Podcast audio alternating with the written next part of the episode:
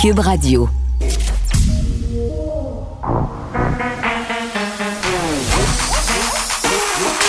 Elle a une opinion sur tous les sujets. Pour elle, toutes les questions peuvent être posées. Geneviève Peterson. Cube, Radio. Salut tout le monde, bienvenue à l'émission. Déjà vendredi, dernière euh, émission avant les vacances euh, de Noël pour moi. On va se retrouver le 4 janvier, bien entendu. Mais parce que je vous aime aujourd'hui, je vous fais un cadeau. Ce sera notre dernier point de presse ensemble. On ira d'ailleurs très, très bientôt. Ben oui, je tiens à vous de même. Je vous tiens informé. Christian Dubé, Horacio Arruda euh, vont faire le point sur la situation, évidemment, de la COVID-19 dans les hôpitaux à Montréal.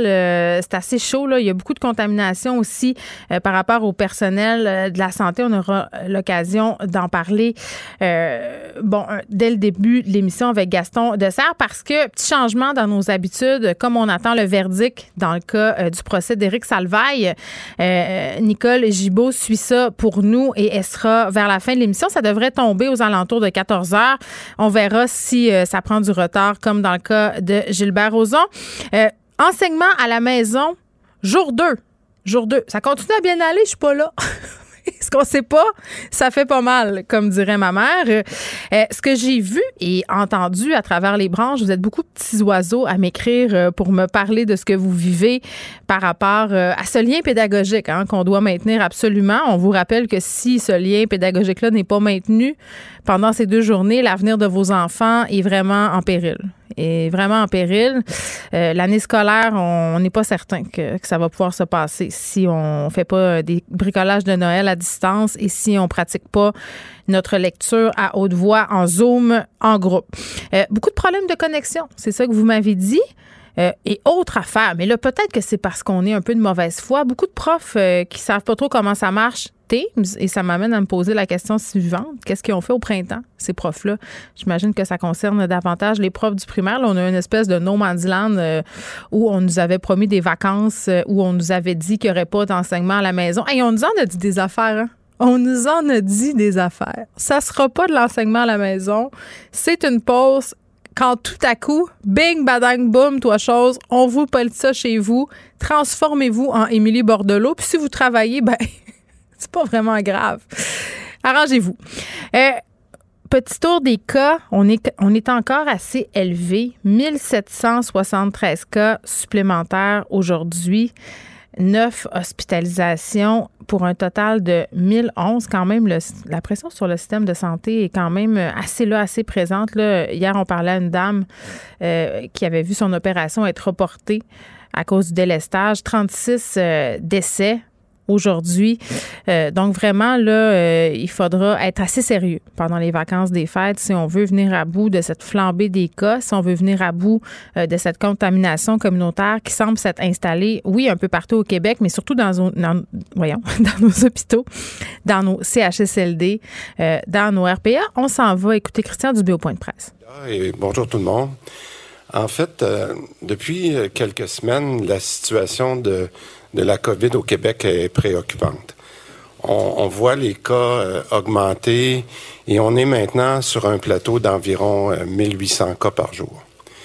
On l'a répété souvent, quand les cas augmentent, nos hospitalisations et nos décès augmentent euh, malheureusement aussi. la situation est très critique dans les hôpitaux. Hier, on a franchi le cap des 1000 hospitalisations pour les patients COVID. On a une capacité de 2164 lits qui sont désignés COVID, qui incluent les soins intensifs. Donc, euh, si on continue comme ça, on va dépasser notre capacité. Alors, la situation est d'ailleurs euh, déjà critique dans certains hôpitaux au Québec. Puis, pour être euh, très transparent, pour mettre les cartes sur table, je vais vous donner la liste des hôpitaux.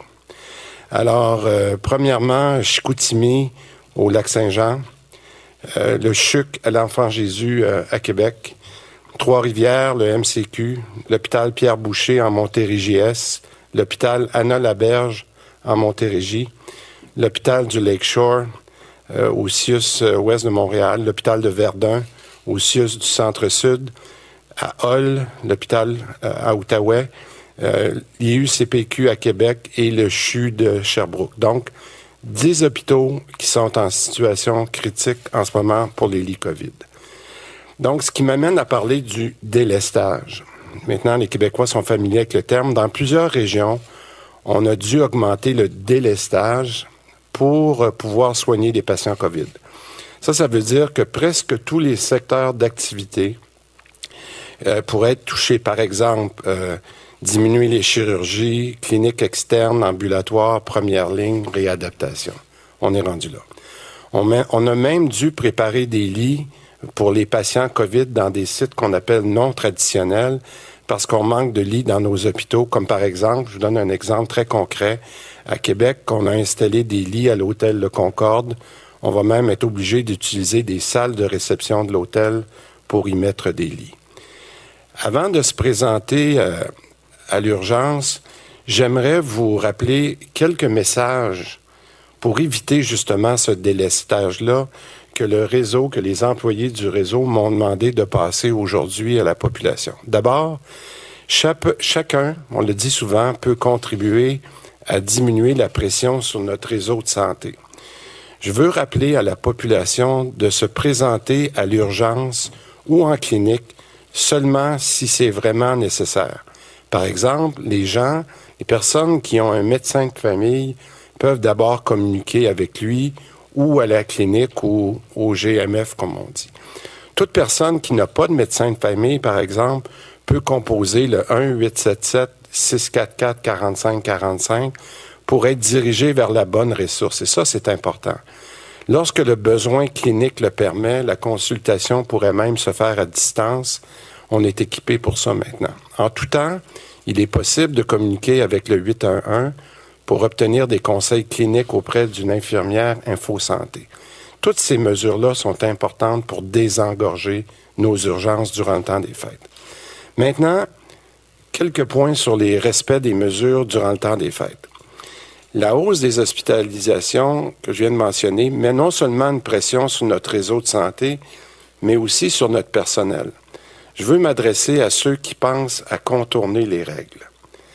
Autant notre système de santé que notre personnel ne peut se permettre une flambée des cas au retour des fêtes. Si les Québécois ne respectent pas les règles pendant les fêtes et multiplient les contacts, malheureusement, on frappera un mur en janvier.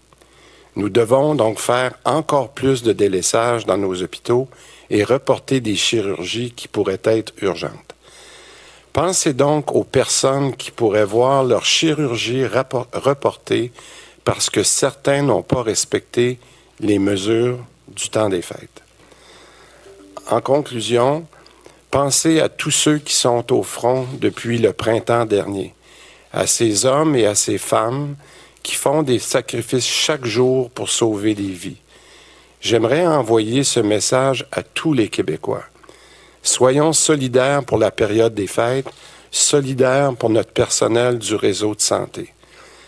Avec le Premier ministre, mes collègues ministres à la Santé, le docteur Carman et Mme Blais, nous avons joint nos voix dans une vidéo adressée au personnel du réseau. Je veux donc profiter de la tribune aujourd'hui pour les remercier une fois de plus et inviter tous les Québécois à avoir une pensée pour ceux et celles qui seront au travail pendant la période des fêtes. Merci beaucoup. And I'll see you Bon, euh, c'est assez sérieux. Là. On parle de délestage, évidemment. Euh, plateau de 1800 cas par jour. Euh, ce qui est préoccupant, c'est qu'on a franchi le cap des 1000 hospitalisations pour les patients COVID. Puis Christian Dubé rappelait qu'on a quand même 2064 lits de dispo pour les patients COVID, donc c'est presque la moitié. Là. On a 10 hôpitaux quand même en situation critique. Il donnait quelques exemples, M. Dubé, euh, notamment l'hôpital de Chicoutimi. Mes antennes au Saguenay-Lac-Saint-Jean euh, m'avaient dit la semaine passée que l'hôpital de Chicoutimi avait commencé à stocker des patients dans des chambres d'hôtel. Des gens atteints de la COVID dans des chambres d'hôtel, pas à l'hôpital, à l'hôtel.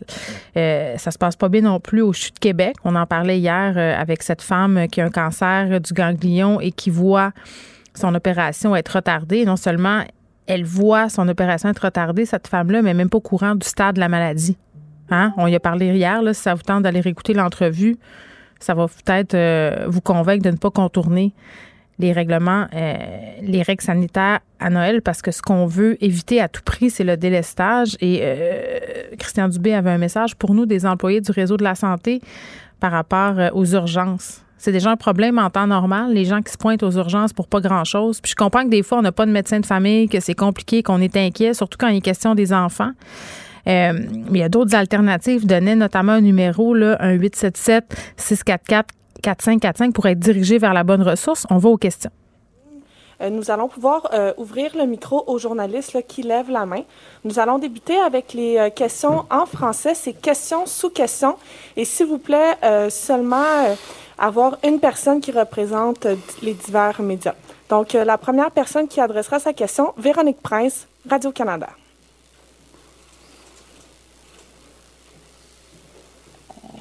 Est-ce que vous m'entendez bien? Ça va? Oui, Madame Presse, on vous entend bien. Parfait, merci. Euh, je voudrais savoir si la situation actuelle vous fait revoir vos priorités en termes de vaccination. Est-ce qu'on devrait euh, immédiatement commencer à vacciner les travailleurs dans les hôpitaux? Euh, écoutez, c'est une recommandation qui a été très claire, Madame Prince, qui nous est venue de, la santé publique, qui s'est appuyée sur une recommandation du communauté d'immunisation qui s'appelle la SIC. Et euh, où il était très, très clair, puis nous allons suivre ces recommandations-là, que les, vraiment les personnes les plus vulnérables étaient au niveau des CHSLD et le personnel des CHSLD. Euh, il est évident que lorsqu'on aura eu assez de vaccins, qu'on pourra passer aux prochaines clientèles, mais pour le moment, euh, avec les prochains vaccins qui sont prévus euh, lundi prochain, nous allons continuer à focuser sur le, le personnel euh, dans les CHSLD et les patients. Je voudrais justement continuer sur euh, la vaccination. Euh, où en est-on rendu avec la formation pour les 30 corps de métier que vous avez appelés à contribuer?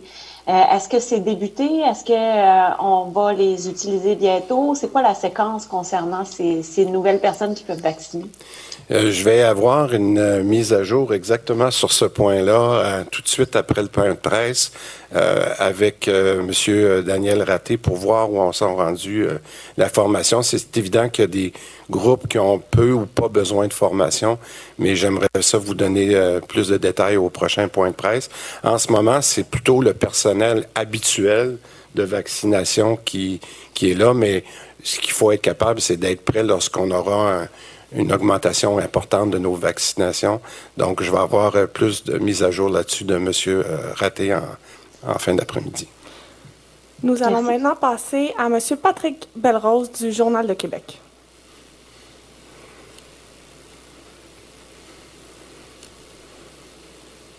Pardon. Oui, bonjour à tous les deux.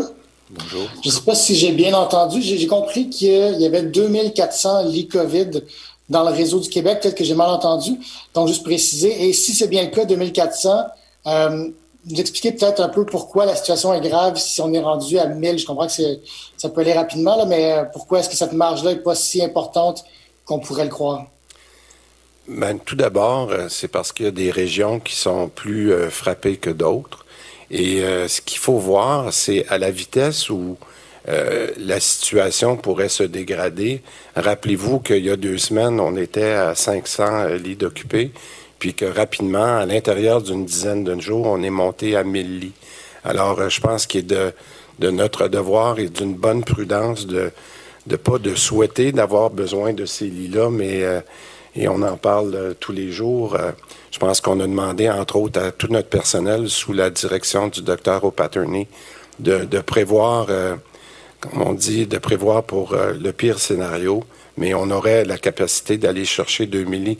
Mais je rappelle aussi qu'à chaque fois qu'on libère un lit conventionnel pour un lit COVID, c'est des opérations, c'est des chirurgies, euh, c'est des traitements conventionnels qu'on appelle, qu'on oublie. Alors, c'est pas uniquement la capacité que nous avons, mais le fait que nous allons devoir euh, faire du délestage dans des secteurs où je pense que les gens sont en droit d'attendre de, se faire traiter, puis malheureusement qu'on va devoir reporter. Quand on voit les chiffres actuels et on sait que ça prend toujours environ deux, trois semaines là, avant d'avoir un impact après avoir appliqué une mesure, on a l'impression que c'est impossible de ne pas retourner vers un certain confinement. je comprends qu'on va avoir une pause des fêtes, mais est-ce que vous envisagez à nouveau de reconfiner plus longuement, de façon plus importante, en voyant l'augmentation des derniers jours? Bien, je vous répondrai ce qu'on répond depuis euh, le début, M. Belrose, c'est que rien n'est exclu. Je pense que c'est la meilleure réponse que je peux vous donner aujourd'hui. Mais j'aimerais vous dire aussi que d'avoir atteint quelquefois des, des, plateaux, comme on avait atteint le, plateau de 1200, là on a un plateau de 1800 qui semble se spécialiser. Moi, j'ai très hâte de voir euh, dans la prochaine semaine euh, les mesures additionnelles qu'on a qu'on a rajoutées. Là, pensez juste euh, ce qu'on a fait dans les centres commerciaux pour limiter l'achalandage, les mesures qu'on a annoncées cette semaine. Je pense qu'il faut commencer par se concentrer sur ce que les gens peuvent faire. Puis s'il y a un message que j'aimerais repasser aujourd'hui, c'est que c'est vraiment chacun de nous. Puis quand j'ai dit chacun de nous qui peut faire une différence, puis quand j'ai dit tout à l'heure, puis je veux vraiment bien peser mes mots, euh, c'est pas d'essayer de trouver la façon de, tricher qui est importante. Ce qui est important, c'est que je veux que chacun soit conscient que lorsqu'on dévie d'une règle, on peut avoir un impact sur un lit qu'on va enlever à quelqu'un d'autre. Puis ça, là, je pense qu'on commence à le voir, les gens commencent à comprendre que lorsqu'on est rendu à 1000 hospitalisations, il y a des chirurgies qui, qui ne seront pas faites parce que quelqu'un n'a pas respecté les règles. Alors moi, ce que je dirais aujourd'hui, avant de voir qu'est-ce qu'on va annoncer le, le 11 janvier, on peut faire une très grande différence d'ici le 11 janvier. Je sais qu'on répète la même chose depuis plusieurs semaines, mais s'il vous plaît, s'il vous plaît, avant de penser à tricher les règles, pensez donc à ceux à qui vous devriez penser pour ne pas les envoyer à l'hôpital, s'il vous plaît. Marteler euh, le message, taper sur le même clou, c'est vraiment la stratégie que doit adopter euh, le gouvernement Legault. On en parlait par ailleurs avec Victor Henriquez, pas plus tard qu'hier, qui était spécialiste euh, en gestion de crise et en relations publiques c'est assez clair, me semble. Moi, je trouve ça un peu pathétique qu'on en soit encore réduit au niveau du gouvernement à répéter, répéter, répéter que contourner les règles, c'est pas une bonne idée. Il faut désengorger le système de la santé. Il faut pas qu'on en arrive euh, à délester des, des chirurgies urgentes, là. Puis, c'est pas si loin que ça, là, ce qui se passait en Italie. Déjà, il y a quelques semaines, des gens qui se faisaient soigner dans leur voiture, tellement il y avait plus de place euh, dans les hôpitaux. Est-ce qu'on veut vraiment se rendre là? Il me semble, la moindre des choses, ça serait d'être un peu solidaire. C'est vraiment pas trop demandé. Là. Il faut donner un break au personnel du réseau de la santé. Travaille ce monde-là le vent à terre depuis le printemps. Certains n'ont même pas eu de vacances. Certains n'auront pas de vacances de Noël. La plupart d'entre eux, en fait, n'en auront pas de vacances de Noël. Si on pensait à ça un peu, tu sais, quand on est tenté justement euh, de voir des amis ou de contourner les règles, parce que la tentation, c'est tout le temps de dire, ben juste une fois, juste une personne, puis d'évaluer son risque. Puis on l'a vu, là, ça va vite. Seulement une personne peut en contaminer plein d'autres. Donc vraiment, demandez-vous si ça vaut la peine. Puis moi aussi, je vais me le demander parce que sûrement là que pendant le temps des fêtes, je vais être tentée. Je le ferai pas là, mais c'est normal d'être tenté. C'est normal de se poser des questions. C'est normal de vouloir contourner les règlements. On est des humains, mais je pense qu'il faut penser aux personnes qui travaillent en santé, il faut penser aux enfants qui retourneront peut-être pas à l'école le 11 janvier. Je sais pas si vous avez entendu comme moi euh, le sous-texte euh, dans ce que dit M. Dubé. Là, on verra ce qu'on annonce le 11 janvier. Bien, si on veut pas annoncer que le congé scolaire se poursuit, là, ben, on est aussi, aussi bien d'attacher nos trucs puis de respecter les consignes sanitaire parce que ce qui se passe dans nos hôpitaux en ce moment, c'est très, très inquiétant. On parle avec Dr Gaston Dessert euh, à cet effet, qui est médecin épidémiologiste à l'Institut national de santé publique du Québec. Docteur Dessert, bonjour. Bonjour. Écoutez, euh, c'est inquiétant la flambée des infections euh, par rapport aux employés du système de la santé. On est rendu à 250 quasiment nouveaux cas au quotidien. Puis c'est pas juste, en fait, c'est pas dans les CHSLD, dans les RPA, ce sont dans nos hôpitaux. Euh, effectivement, c'est il y a des cas dans les CHSLD, dans les RPA, mais il y a beaucoup de cas dans les centres hospitaliers de soins aigus. Là. Euh, alors euh, non, c'est, c'est vraiment ces centres-là qui actuellement là, sont les plus, c'est là où on retrouve le plus de cas. est-ce qu'on sait d'où ça vient? Comment ça se propage? Ben, euh, je vous dirais, euh, on n'a pas euh, de, de, données sur la situation exacte de ce qui se passe maintenant. On avait fait une étude au printemps là, qui nous montrait qu'il y avait beaucoup d'aspects au niveau de, de ce que les gens avaient vécu là, qui pouvaient permettre de la transmission. évidemment, au printemps, il y avait des problèmes en, matériel de protection. Hmm. actuellement, ça, ce bout-là, il a été pas mal comblé. Oui, puis le va-et-vient aussi, on parlait de va-et-vient entre les unités chaudes, les unités froides, ça, ça a-tu été réglé? Je peux pas vous dire si ça a été réglé partout, mais ça a été certainement quelque chose qui devrait être réglé partout. Mhm. Euh, par contre, euh, c'est sûr que euh, ce qu'on voyait au printemps, à savoir que lorsque les travailleurs de la santé étaient en, présence de leurs collègues, lorsqu'ils étaient allés aux heures de repas, etc., il y avait des, j'allais dire des... du relâchement. Du relâchement, oui. Les gens avaient, semblaient avoir évidemment très peur des patients de, de, de, se faire contaminer, de mhm. les contaminer, mais il y avait l'air d'avoir beaucoup moins de crainte face à leurs collègues. Et euh, on entend des, des anecdotes de, de, de, de, plats, de chips, là, euh, que, dans le temps de Noël, souvent, on voit là, au poste de garde qui sont encore présents. Euh, évidemment, c'est des anecdotes. C'est pas ça qui explique ce qui se passe actuellement, parce que, évidemment, la montée chez les travailleurs de la santé, là, on la voit depuis le mois de septembre. Là. Alors, il y a toutes sortes de choses. Hmm. On veut essayer justement de comprendre qu'est-ce qui explique ce qui, ce qui se passe maintenant, mais c'est certain que, je dirais, c'est dramatique, non seulement pour les gens qui deviennent malades, mais tous mm. les, toutes les autres qui sont exposés, euh, toutes les autres personnes qui sont exposées, qui doivent être mises en isolement, qui diminuent encore plus l'approvisionnement euh, en, ressources humaines pour faire euh, les soins. Alors, euh, hmm. non, c'est vraiment très difficile. Puis, docteur Dessert, je veux juste qu'on situe, il y a quand même quasiment près de 30 000 travailleurs de la santé, là, 27 400 pour être plus précise, qui ont contracté la COVID-19. C'est beaucoup. On est à deux, on est à 10 000. C'est juste ces deux derniers mois. Donc, il y a clairement une flambée. Et là, vous me parliez du bol de chips. Là. Je vais faire un peu de pouce sur ce que vous venez de me dire.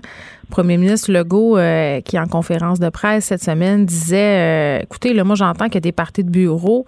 Tu sais, c'est facile de laisser tomber la garde. Je pense que c'est important qu'on s'en parle parce que euh, si tu travailles, si tu es toujours avec la même gang, mais tu te dis mais on se voit à longueur de journée. Donc, qu'est-ce que ça fait si on partage un apéro, si même on partage des petites bouchées, puisqu'on se voit, on va se laver les mains. Tu sais, il y a plein d'occasions où on peut être tenté comme ça de laisser tomber les précautions et, où on évalue notre propre risque de façon euh, peut-être pas toujours euh, optimale. Oui, ben en fait, je pense que c'est vrai. En même temps, là, euh, sincèrement, je voudrais pas que les gens finissent à d'écouter cette entrevue-là en ayant l'impression que c'est à cause de euh, des bols de chips que les travailleurs de la santé se. Oh non, généralement, là, tout le monde, ça nous concerne tous. Exactement. Je pense qu'actuellement, euh, on, voit comment euh, les, gens dont on est proche, on, on, ne s'en méfie pas parce qu'on pense que, ben, évidemment, ils vont pas faire exprès pour nous infecter. Hmm. Mais le problème de cette maladie-là, c'est effectivement que des gens avant de devenir symptomatiques, peuvent déjà être contagieux. Certains vont rester complètement asymptomatiques tout au long de la période où ils sont infectés.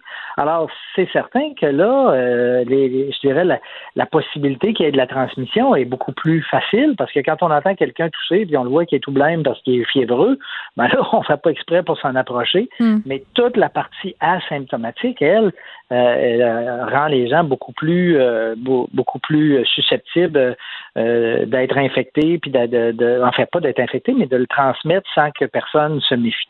Hmm. Euh, mais euh, je vous dirais la, grande difficulté dans les milieux de soins, c'est de s'assurer que eh, on baisse jamais, jamais, jamais la garde durant toute la période où on est sur place là. Et, ça c'est difficile hein, parce que c'est il y a, y a tellement un niveau de travail intense actuellement euh, de, de, de, puis il y a des occasions de s'infecter à beaucoup de moments. Plus on est fatigué, moins on est vigilant aussi. Euh, certainement que ça joue aussi, là. Mais mettons, tout ça, euh, ça fait que dans les milieux de santé, évidemment, il y, a, il y, a, des problèmes. Il y a aussi l'autre aspect, euh, certainement, au printemps, les travailleurs de la santé s'infectaient essentiellement euh, dans le milieu de travail. Là, actuellement, il y a un petit peu plus de travailleurs de la santé qui semblent acquérir la maladie euh, dans la communauté. Parce que oui, parce qu'on en a plus. Exactement. Donc, mais, mais il reste que la majorité, là, c'est, au travail là, mm. qui, s'infectent. Mais ce, bout-là, qui n'était pas présent au printemps, ben, mm. évidemment, il est beaucoup plus vrai là, dans cette période-ci.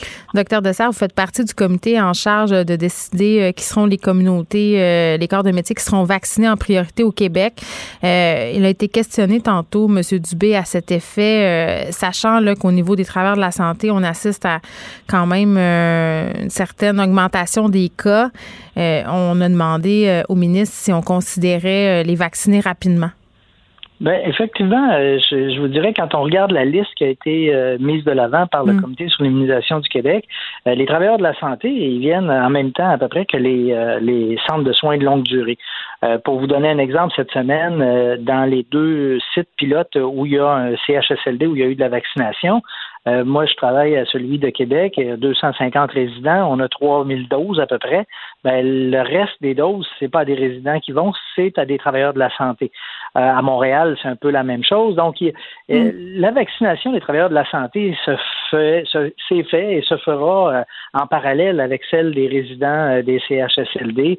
Et, c'est clair que c'est une priorité absolue de vacciner au plus vite les travailleurs de la santé pour arrêter ce qui se passe. Il a été question au début de la semaine d'une certaine réticence euh, de la part des travailleurs de la santé quant au vaccin contre la COVID-19 et euh, j'ai trouvé ça euh, malheureux non pas la réticence. Ça c'est un c'est quelque chose en soi mais le fait que ça soit autant médiatisé parce que ça envoie un message à la population qui peut être mal interprété c'est-à-dire que les gens qui travaillent en santé les gens qui ont autorité en matière de santé ben ils sont réticents par rapport à la vaccination donc c'est peut-être pas correct de se faire vacciner ça, c'est dérangeant selon vous?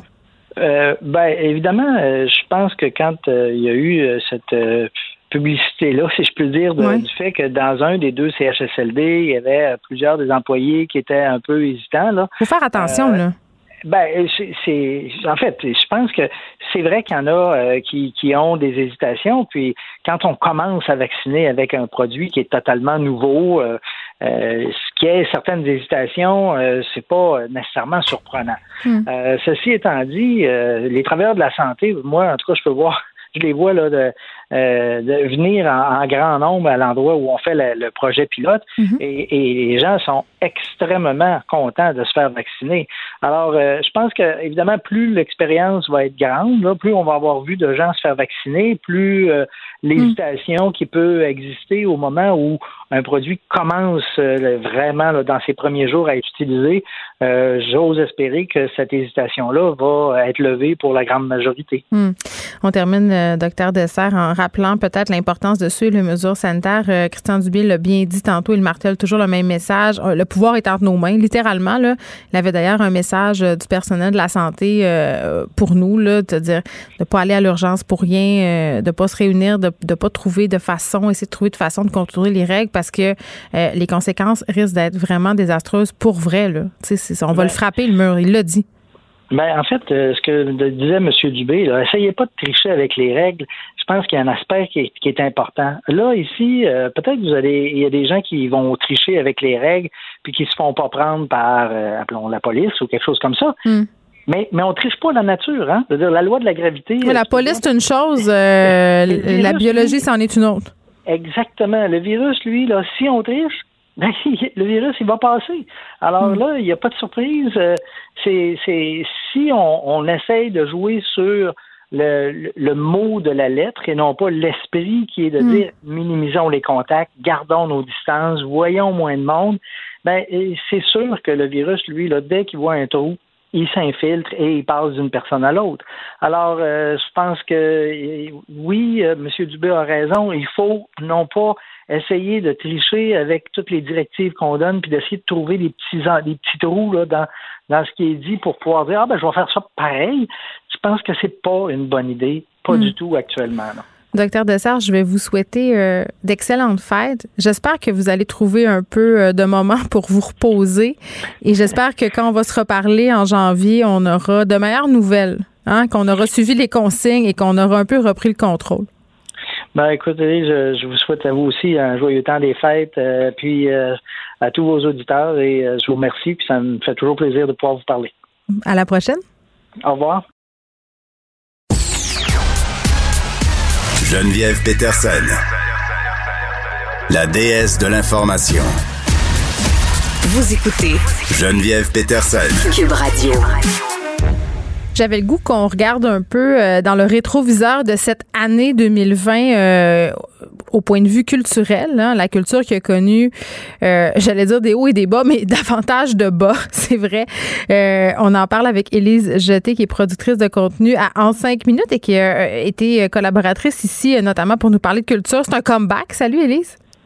Salut Geneviève. Je suis très contente de, te retrouver pour faire euh, cette rétrospective-là parce qu'on va se le dire, l'année 2020 pour les artistes, peut-être qu'elle est à oublier. Oui, mais tu disais des hauts et des bas. Moi, je dirais un bas constant. Un mais attends, très constant. Il y a eu des hauts euh, en live Instagram. Plusieurs artistes qui ont fait des trucs en début d'année. Moi, j'aimais bien euh, les lives d'Arnaud Soli. Là.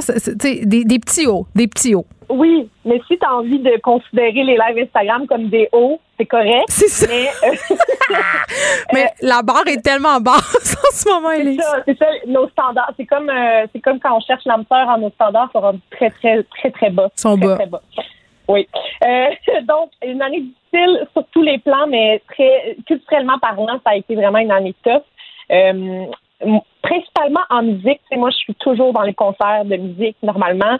Euh, là, à partir de mars, bien évidemment, c'était pas possible hein, d'être euh, dans, dans les salles de spectacle. Mm. Puis on a eu on a eu beaucoup de nouveaux mots de vocabulaire courant en 2020, là, mais euh, celui que j'ai le plus, c'est vraiment se réinventer. Ah mon Dieu, ben Ça m'a fâché quand on a demandé en fait aux artistes de proposer des solutions pour se réinventer parce qu'on s'entend que tu sais, tu nommais les, lives Instagram, mais il y a eu des lives Facebook aussi, il y a eu des lives de toutes les sortes mm. euh, sur différentes plateformes, réseaux sociaux, etc.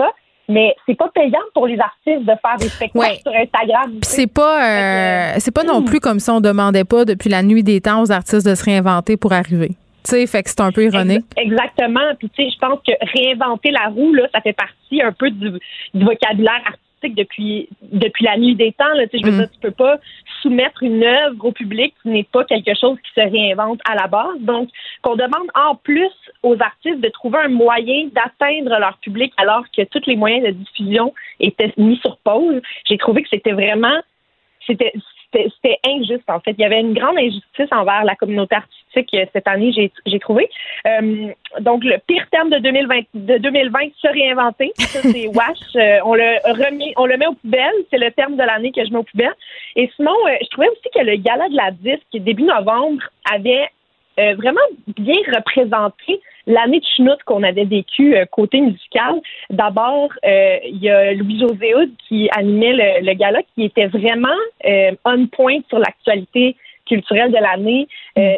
il, a, vraiment osé faire des blagues assez euh, amère, là, je dirais. Il y avait beaucoup d'amertume dans ce gala-là. Mm-hmm. Euh, les artistes avaient tous l'air très, très espacés. On, on était au plein cœur euh, de la zone rouge en novembre. Là, fait que, tu sais, mettons, le, le gala dans le, le sous-sol de Radio-Canada, c'était pas la, la, grosse affaire, là, tu sais.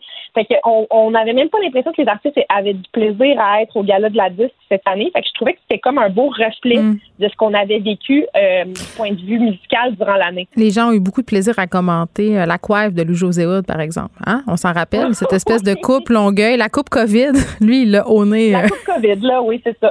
La coupe, on, on, a laissé faire le coiffeur. Là, tu sais, on n'est plus là. là. Bon, fait que, oui, vas-y, non, continue. Mais en fait, ce que je voulais te dire, c'est que tu parlais des lives Instagram mhm. tantôt, mais les shows virtuels sont rendus pas pires. ah, pour vrai? là, là. Oui, bien entendu, le début là, de la première vague, les gens qui faisaient, mettons, euh, des petites vidéos d'eux autres en train de chanter des tunes dans leur salon, c'était pas euh, premièrement, eux autres, ils faisaient pas une tonne avec ça. Ils faisaient ça simplement pour les fans puis pour garder le contact et encourager tout le monde. Fait que, tu sais, rendu là, tu sais, je pense que les artistes ont fait leur bout de chemin. Mais je pense que les diffuseurs se sont vraiment réinventés pour la deuxième vague parce que eux, ils ont vraiment su euh, justement euh, aller voir c'est quoi les lacunes finalement pour diffuser un spectacle en ligne pour que l'expérience du client à la maison soit à la hauteur. Euh, mm. je vais te donner un exemple très, très qui, est arrivé hier, très récent. Hier, j'avais acheté un billet pour un spectacle qui avait lieu à Melbourne, en Australie. Euh, c'est la, l'artiste Courtney Barnett que j'ai vue. Euh, j'en l'aime australienne. C'est ça que j'avais vu souvent à Montréal quand elle venait ici. Puis là, je trouvais ça fascinant parce que j'ai acheté mon billet 18 euh, piastres en ligne la semaine passée.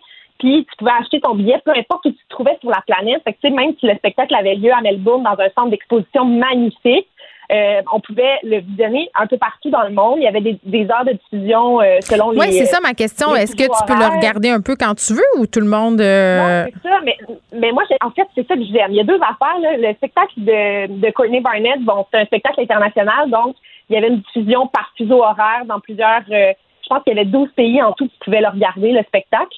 Donc, euh, il y avait peut-être euh, 6 euh, fuseaux horaires différents sur 12, euh, sur 12 pays.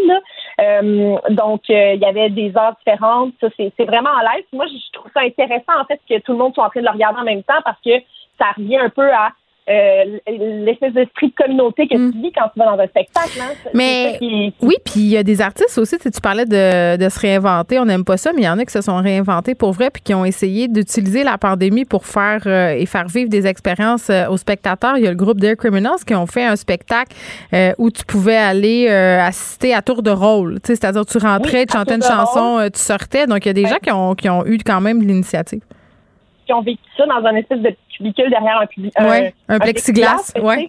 Est-ce que, est-ce que, oui, c'est, une expérience spéciale. Puis les gens que je connais qui sont allés ont beaucoup aimé ça. Par mm-hmm. contre, est-ce que c'est une, c'est une expérience rentable pour l'artiste? C'est sûr que non. C'est sûr que non. C'est ça c'est vraiment pas rentable. Fait que, il, y a, y a beaucoup d'adaptations à, faire. Puis pour revenir au sentiment de communauté qu'on vit dans un mm. spectacle, tu sais, euh, les spectacles qui sont plus Québec, là, euh, moi je l'ai vécu avec euh, M pour Montréal, Coup de cœur francophone, des festivals qui ont lieu durant l'automne à Montréal, normalement dans les salles de spectacle et qui là ont lieu ont eu lieu en ligne. Mm. On pouvait avoir un on avait accès à un chat en même temps que on regardait le spectacle. Donc, je regardais par exemple le duo Saratoga qui était en spectacle à coup de cœur francophone et euh, vraiment, premièrement, super bien euh, sonorisé comme spectacle avec des, tu sais, il y a vraiment un soundman qui est là pour vérifier que tout est correct euh, en ce qui concerne la diffusion du son parce que quand tu regardes le spectacle chez toi, tu veux pas un son de chenoute, tu as payé un billet, là, tu sais. Fait que c'est pas parce que tu à la maison que tu veux ne pas bien entendre le groupe. Et je pense que ça, on, a fini par le comprendre vers la fin de l'année. On, s'est réinventé dans, dans, le sens où on, a appris à rendre des spectacles de manière euh, agréable quand même pour le public. Puis en même temps, tu peux quand même parler avec les gens. Ah, ça c'est ma tune, ça j'aime ça, non, non, non. Fait que il se passait des affaires quand même. Euh, entre les spectateurs. On s'est parlé euh, à l'automne, Élise, parce que tu es allée dans un festival de musique pandémique. C'était pas tout à fait l'expérience de ta vie, là, mais bon pas l'expérience de ma vie, mais j'étais tellement contente d'y être. Donc, j'ai vécu le premier vrai festival post-pandémie en septembre à Rouen-Noranda. C'était le premier festival qui survenait euh, à la suite euh, à la suite de la, permission. Dans le fond, la fin de semaine d'avant, ils ont dit bon, les festivals, c'est permis. Pendant un certain temps, ça a été permis. Puis évidemment, on est tombé en zone rouge, puis là, c'est une autre histoire. Mais euh, donc, le, le, le FME, le Festival de la musique émergente dans la téléphonique a pu avoir lieu, a pu faire une édition vraiment remaniée. Donc, on s'entend que c'était super différent, mais au moins, on pouvait vivre cette espèce de contact-là avec les artistes à distance, bien entendu. Il y avait des petits enclos là, pour mettre les spectateurs dans les shows extérieurs les shows intérieurs, ben, on assoyait les gens deux par deux à distance de deux mètres euh, par, par bloc de. Il y avait deux mètres entre chaque bloc de deux chaises. Mettons que t'es pas dans la euh, spontanéité euh, du festival, hein, puis dans l'échange, puis dans l'échange de fluides non plus, là. Ça, ça se passera pas. Il n'y avait pas beaucoup d'échanges de fluides au FME, mais ce que j'avais envie de dire, par contre, c'est que, tu sais, les artistes auxquels j'ai parlé durant ce festival-là me disaient tous enfin, tu sais, ils étaient vraiment dans une espèce de d'adoration devant le FME qui les mm. avait invités pour venir jouer devant des vrais humains et non pas devant une caméra pour les diffuser euh, en mm. ligne. Donc, même si c'était un festival qui devait, bon, s'adapter, on a quand même vécu une expérience qui était physique. On était là en personne, on vivait des choses dehors. ça faisait du bien. Après tout ce temps-là, là. Vraiment, vraiment, vraiment bien. Un des secteurs euh, qui a vraiment goûté, c'est celui des arts vivants, là, le théâtre, la danse. Euh, grande fan de théâtre, euh, Élise Tuet. C'était quand même un deuil pour vrai, là. Puis on ne sait pas quand est-ce que ça va revenir, le théâtre, comme on l'a connu. Mais toi, t'en, en as regardé du théâtre quand même virtuellement. Oui, j'en ai regardé virtuellement. Il y a certains théâtres qui ont réussi à se réinventer quand même aussi. Viens d'utiliser le terme maudit. Hein, euh, on, l'utilise beaucoup pendant cette chronique, mais on a le droit. On a le droit, on a le droit. Puis après ça, on, le met aux poubelles, on l'utilise plus de la. C'est ça. C'est comme un exorcisme qu'on fait aujourd'hui. oui, c'est ça. J'avais envie de souligner une pièce en particulier parce qu'elle est disponible jusqu'au 12 janvier. Donc, pour ceux et celles qui nous qui nous attrapent en ce moment euh, dans, dans la chronique pourront peut-être aller chercher un billet. Le théâtre La Licorne a décidé de prendre la pièce de théâtre Fairfly, qui était supposée être une des plus grosses pièces de leur automne, et d'en faire une version filmée. Donc, ils ont ils l'ont fait plusieurs fois. Ils ont filmé avec plusieurs angles de caméra. Et euh, on a quand même l'impression d'être en train de regarder du théâtre parce qu'on est vraiment dans l'action. Il y, a les mêmes euh, changements de lumière que dans une vraie pièce de théâtre. On a, on, on a le petit côté là, plus humain que quand tu regardes du cinéma, par exemple. Euh, c'est pas c'est pas la même. Euh, c'est pas vraiment l'impression d'entendre respirer les acteurs quand, quand tu regardes du cinéma, mais là, on est vraiment dans leur bulle. Mm. Il y avait vraiment des caméras ça marchait? sur la scène. Ça marche, ça fonctionne? Ah, j'adore ça. Parce qu'au théâtre, le trip, c'est d'être immergé, là, on s'entend? Oui, c'est ça. Mais l'immersion fonctionne. Je pense qu'il faut pas que ça soit des pièces très longues. Là. On a une pièce qui est à peu près d'une heure, je crois. Euh, si ma mémoire est bonne, je pense que c'est une heure cinq en tout. Euh, fait qu'une heure, ça se fait. Euh, puis même chose pour tous les spectacles de musique là, que j'ai vus, c'est rare que ça dépasse une heure parce que être assis devant son écran, c'est pas la même chose que d'assister à quelque chose en non, ça. Euh, donc, je pense que tout est dans le, la dose qu'on nous donne, mais je pense qu'il y a moyen de faire encore des belles choses virtuellement. Début 2021, en attendant que toutes les choses se placent. Musicalement, euh, il s'est passé quoi pour toi, Élise, en 2020? Ben, on a, on a écouté la musique différemment cette année parce que, bien entendu, on ne pouvait pas la vivre. Hein. On ne pouvait pas aller au lancement d'album. Moi, je passe mon temps dans les lancements normalement. Je vais, je vais voir la nouvelle musique. Là, il a fallu la consommer à la maison. Puis, euh, je me suis acheté un casque d'écoute Bluetooth là, pour être vraiment comme immergée dans la musique, un peu comme je le fais normalement dans les spectacles. Et euh, ça, ça, a été beaucoup de la musique de marche. Hein. Ça prenait des chansons oui. en marchant. Tu, tu prends tes longues marches le soir parce que c'est ta seule sortie de la journée, puis tu plonges dans un album. Et je pense que ça a aidé des gens, euh, certaines personnes qui consomment plus de la playlist que des albums. C'est un peu rendu la tendance ben là, j'ai l'impression que les gens ont fait comme Ah, ben il y a un nouvel album qui est sorti, je vais l'écouter au complet. C'est l'espèce de, de temps qu'on prend pour écouter un album en entier. J'ai l'impression que les gens l'ont peut-être plus pris parce qu'il y avait des temps libres, bien évidemment. On avait fait le tour de euh, Netflix à un moment donné. Là. Ben, c'est ça, t'as fait le tour de Netflix. T'as fait du pain, euh, t'as tout fait.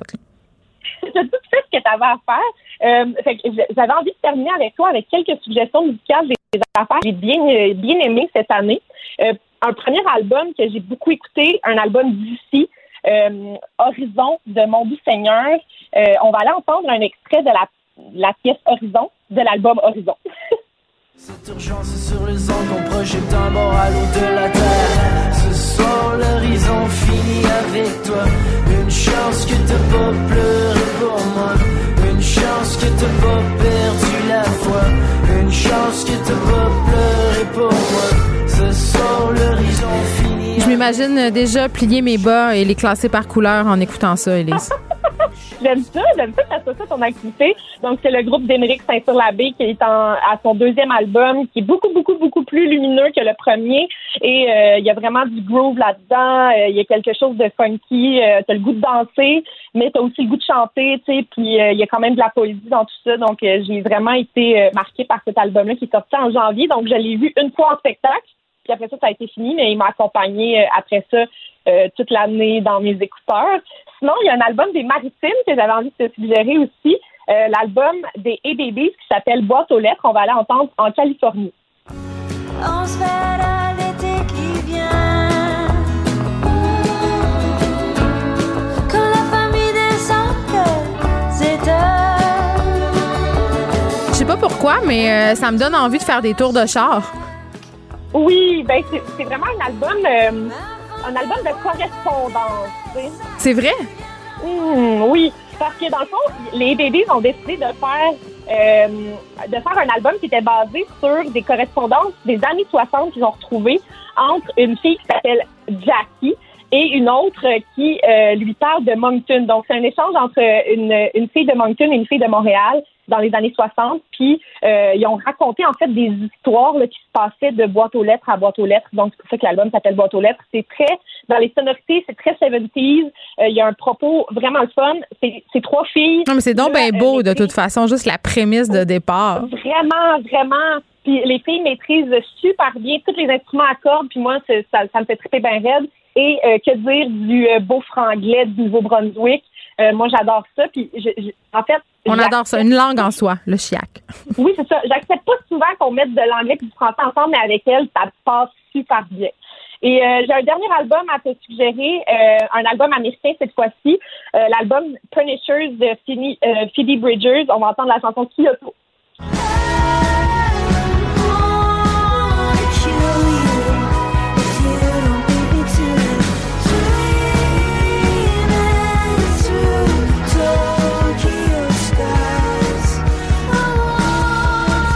Ça, c'est vraiment mon genre. Ah, moi, suis une fan finie de Phoebe Bridgers. Ouais. Euh, elle, est, elle avait sorti un premier repas en 2015. Elle a sorti. Euh, Puis elle a un, vrai son à elle aussi. C'est ce que je trouve euh, intéressant. Elle a un, son à elle. Puis toutes les paroles des chansons, on sait en quelque chose de vraiment deep, même noir. Là. Elle a un humour assez noir, mais euh, donc, elle est capable d'être drôle, mais dans des sujets assez lugubres. Fait que, puis il y a beaucoup la thématique du squelette à travers ses vidéoclips aussi. Euh, et euh, elle fait partie des nommés aux Grammy Awards qui vont avoir lieu début 2021. Et elle a trois nominations, dont celle pour Best New Artist. Et moi, je suis team Phoebe pour ce prix-là. J'espère qu'elle va le, le remporter. Et pour ceux et celles qui sont des fans de musique de Noël, dont moi. Mais moi aussi, j'adore ça, euh, même que je l'ai mis avant le 1er décembre cette année. Euh, bon, parfait. Elle a sorti un EP de quatre chansons de Noël euh, dans les dernières semaines. Je crois que ça fait deux semaines que c'est sorti, dont une chanson originale qui s'appelle If We Make It Through December. Donc, elle parle de si on réussit à passer à travers décembre ça va aller pour 2021 et ça parle d'une mère de famille qui essaie de faire passer un beau Noël à son enfant, mm. euh, même si elle a perdu sa job. C'est vraiment comme ancré dans l'actualité de 2020.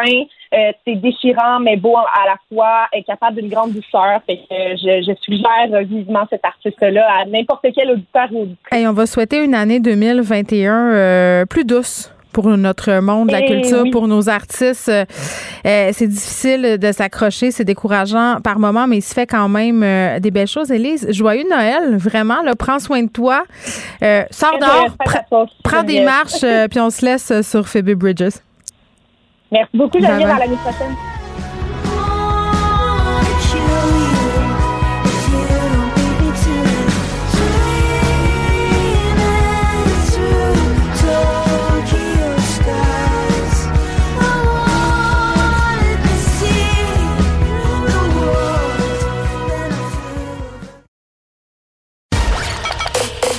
Joignez-vous à la discussion. Appelez ou textez le 187 Cube Radio 1877 827 2346. Hello. On continue euh, dans la filière euh, des rétrospectives et on ouvre celle, la filière, je parle du bureau d'enquête. Qu'est-ce qui s'est passé en 2020 euh, du côté du bureau? On en parle avec Jean-Louis Fortin. Salut. Salut Geneviève, c'est une filière épaisse. bureau d'enquête. On a travaillé fort cette année. Oui, puis euh, j'aimerais pas ça être dans vos culottes parce que euh, vous êtes sur plusieurs dossiers, plusieurs dossiers très très sensibles. évidemment, euh, votre travail est toujours scruté à la loupe. Puis cette année, à cause de la pandémie, beaucoup ont voulu en profiter pour faire des trucs pendant que notre regard était détourné. Mais non, non, le regard du bureau d'enquête n'est jamais détourné. On commence, Jean-Louis, avec un truc. Tu vois, à cause de la COVID, on a oublié beaucoup d'affaires. Cet architecte d'Hydro-Québec a été filmé en train d'accepter une enveloppe d'argent. Tu vois, ça s'est passé au mois de février. Moi, j'avais déjà oublié. Ben, à, cette époque-là, on se doutait, on, se doutait de rien hein, concernant la COVID. On n'avait jamais entendu le mot COVID et c'était quand même assez exceptionnel. On avait réussi à piéger en caméra cachée un employé de la société d'État en train d'accepter, il faut le faire, une enveloppe de cash la part d'un fournisseur euh, de produits euh, euh, de peinture là, qui voulait rester dans les bonnes grâces d'Hydro-Québec. Puis la pratique, ben, un 2500, un 5000 pièces mm. dans une enveloppe pour que ton produit soit homologué. Et on avait euh, la personne qui donnait le pot de vin nous, nous avait euh, aidé à piéger l'employé, l'architecte d'Hydro-Québec. Mais qui faisait ça depuis bon nombre d'années. Ah oui, et, ça s'est produit euh, avec euh, avec une équipe euh, de journalistes. On a bon, on, était posté. il y avait un journaliste un peu plus loin avec une caméra cachée. On a montré les images et ça a fait tellement fait réagir. Hydro-Québec immédiatement est sorti pour dire c'est inacceptable. L'employé a été congédié. Mm. Il y a eu une enquête policière parce que c'était vraiment, là, comme on peut dire, pris sur le fait. Alors, ça démontrait aussi Geneviève, que cinq ans après la commission Charbonneau, malheureusement, la corruption, il y en a encore au Québec. Et que quand on cherche, ben, on en trouve. Alors, hmm. je pense que c'était un, bel exemple de ça. Bon, euh, la COVID-19 a été l'occasion euh, pour plusieurs euh, de s'en mettre plein des poches. vous avez débusqué aussi cette histoire de contrat à un associé de la mafia pour héberger des aînés pendant la COVID. Au mois de mars, ça devenait évident que le sujet de l'année, ce serait la COVID.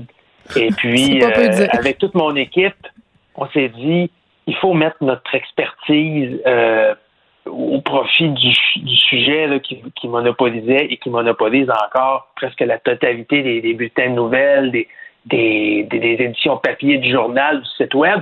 Et on, bon, des, choses qu'on s'est demandé, c'est à qui on donne l'argent public. Hein? On donne plein de contrats, des millions et des millions de dollars pour euh, louer des, des résidences pour personnes âgées, acheter, acheter du matériel. Et tout au long de l'année, on a regardé donc à qui allaient les fonds publics. Et là, ben, ce qu'on s'est rendu compte, euh, c'est qu'il euh, y avait un ni plus ni moins qu'un associé de la mafia qui avait obtenu des contrats pour euh, héberger des patients infectés. par exemple, c'était le CIUS du nord de l'île de Montréal qui lui avait octroyé un contrat pour euh, des chambres, euh, euh, louer, des chambres donc pour héberger des patients atteints de la COVID qu'on ne voulait pas nécessairement retourner dans leur, dans leur établissement.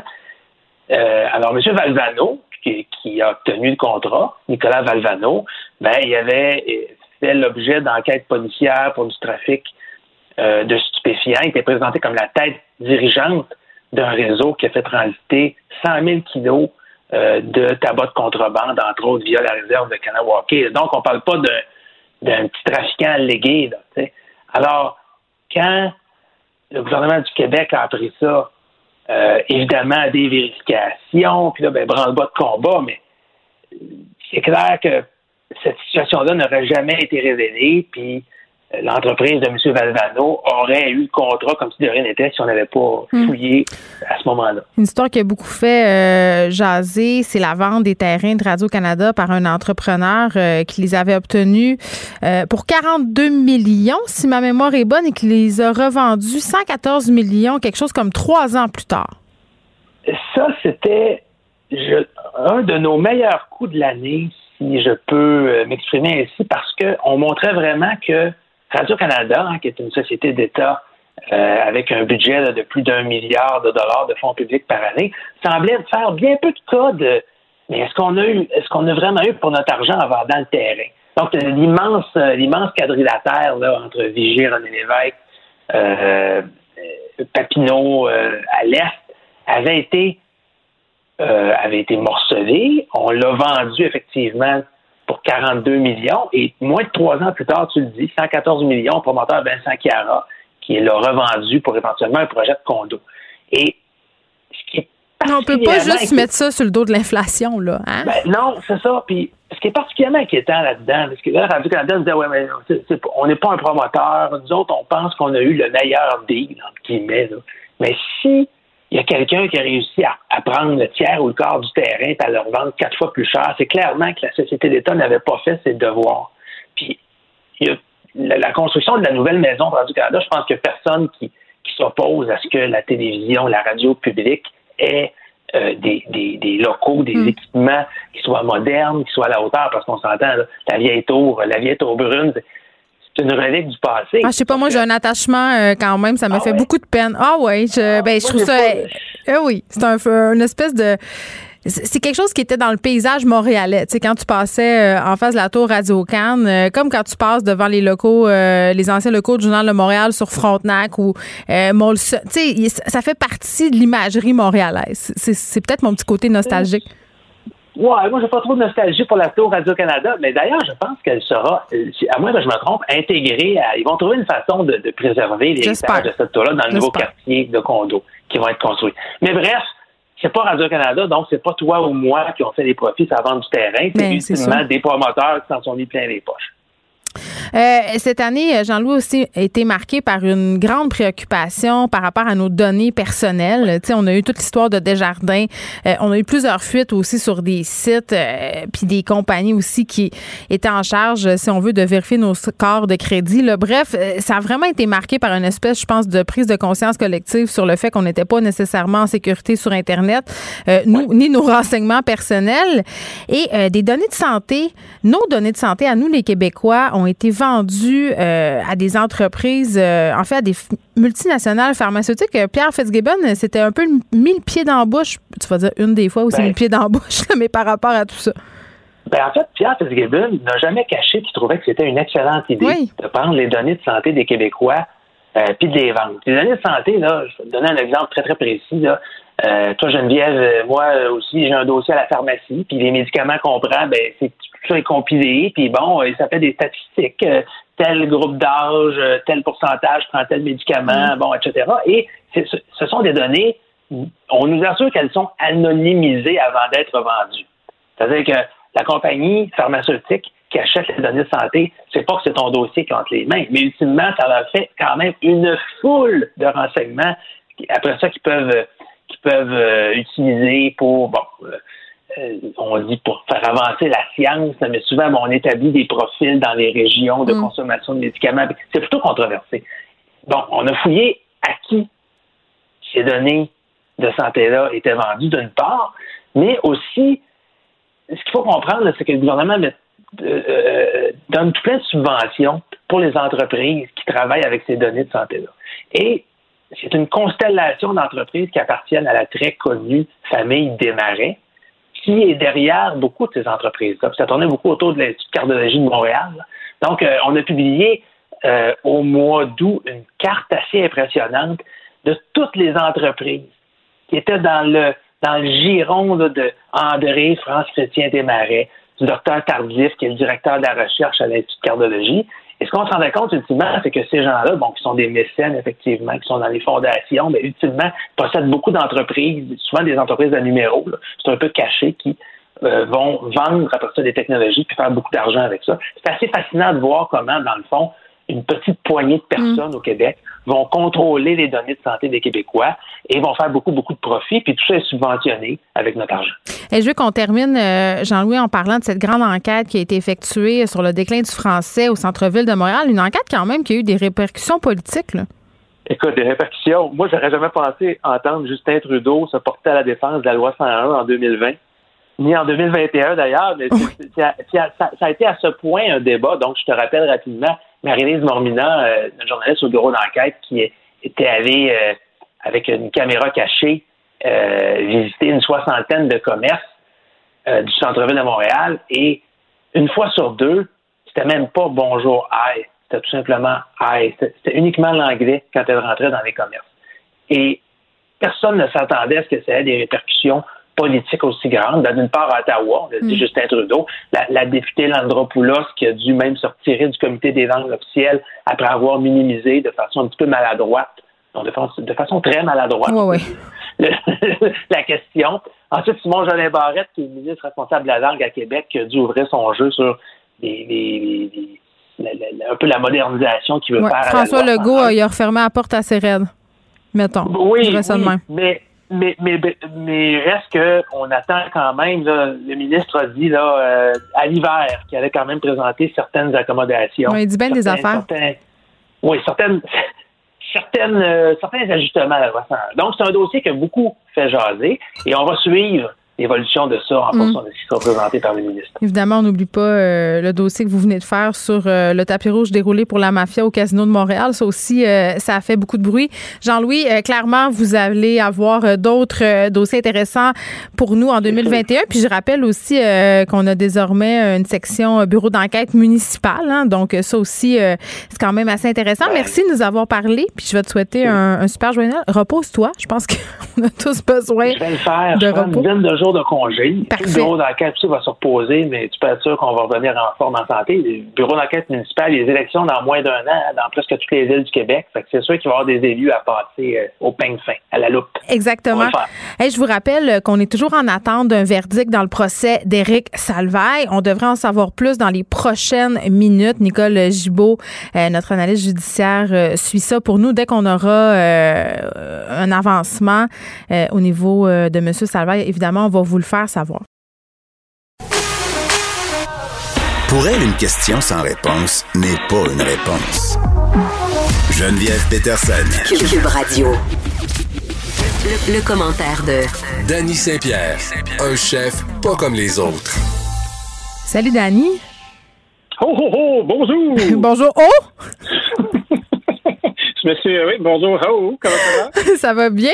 Écoute, euh, c'est la dernière fois euh, que toi et moi, on se parle euh, avant le temps des fêtes, mais toi, tu vas parler à nos auditeurs tout le long du congé de Noël parce qu'on a une programmation spéciale. Donc, ta balado, l'addition, va prendre possession des ondes à cube dès le hein, dès lundi prochain. Dès lundi prochain, on m'a, on m'a confié cette mission-là, puis je, te- je dois t'avouer que j'étais un peu intimidé. Euh, d'être un, d'être un chroniqueur et d'animer, c'est deux affaires qui sont quand même très différentes. là. Fait que chapeau à vous, madame, pour tous ces jours où vous êtes la déesse de l'information et vous rockez le micro. Mais là, tu vas être le chef, le chef de l'information. Oui, je, je ferai mon zouk zouk zouk habituel euh, sur l'heure du midi où on couvrira les actualités et on intégrera à tout ça euh, un peu de légèreté, un peu de gourmandise. Fait que ça va être bien le fun, je pense. Mais là, à à- est-ce que tu vas, est-ce que tu vas nous gracier euh, du Dani affaires publiques ou tu restes un peu euh, dans la sphère culinaire du spectre?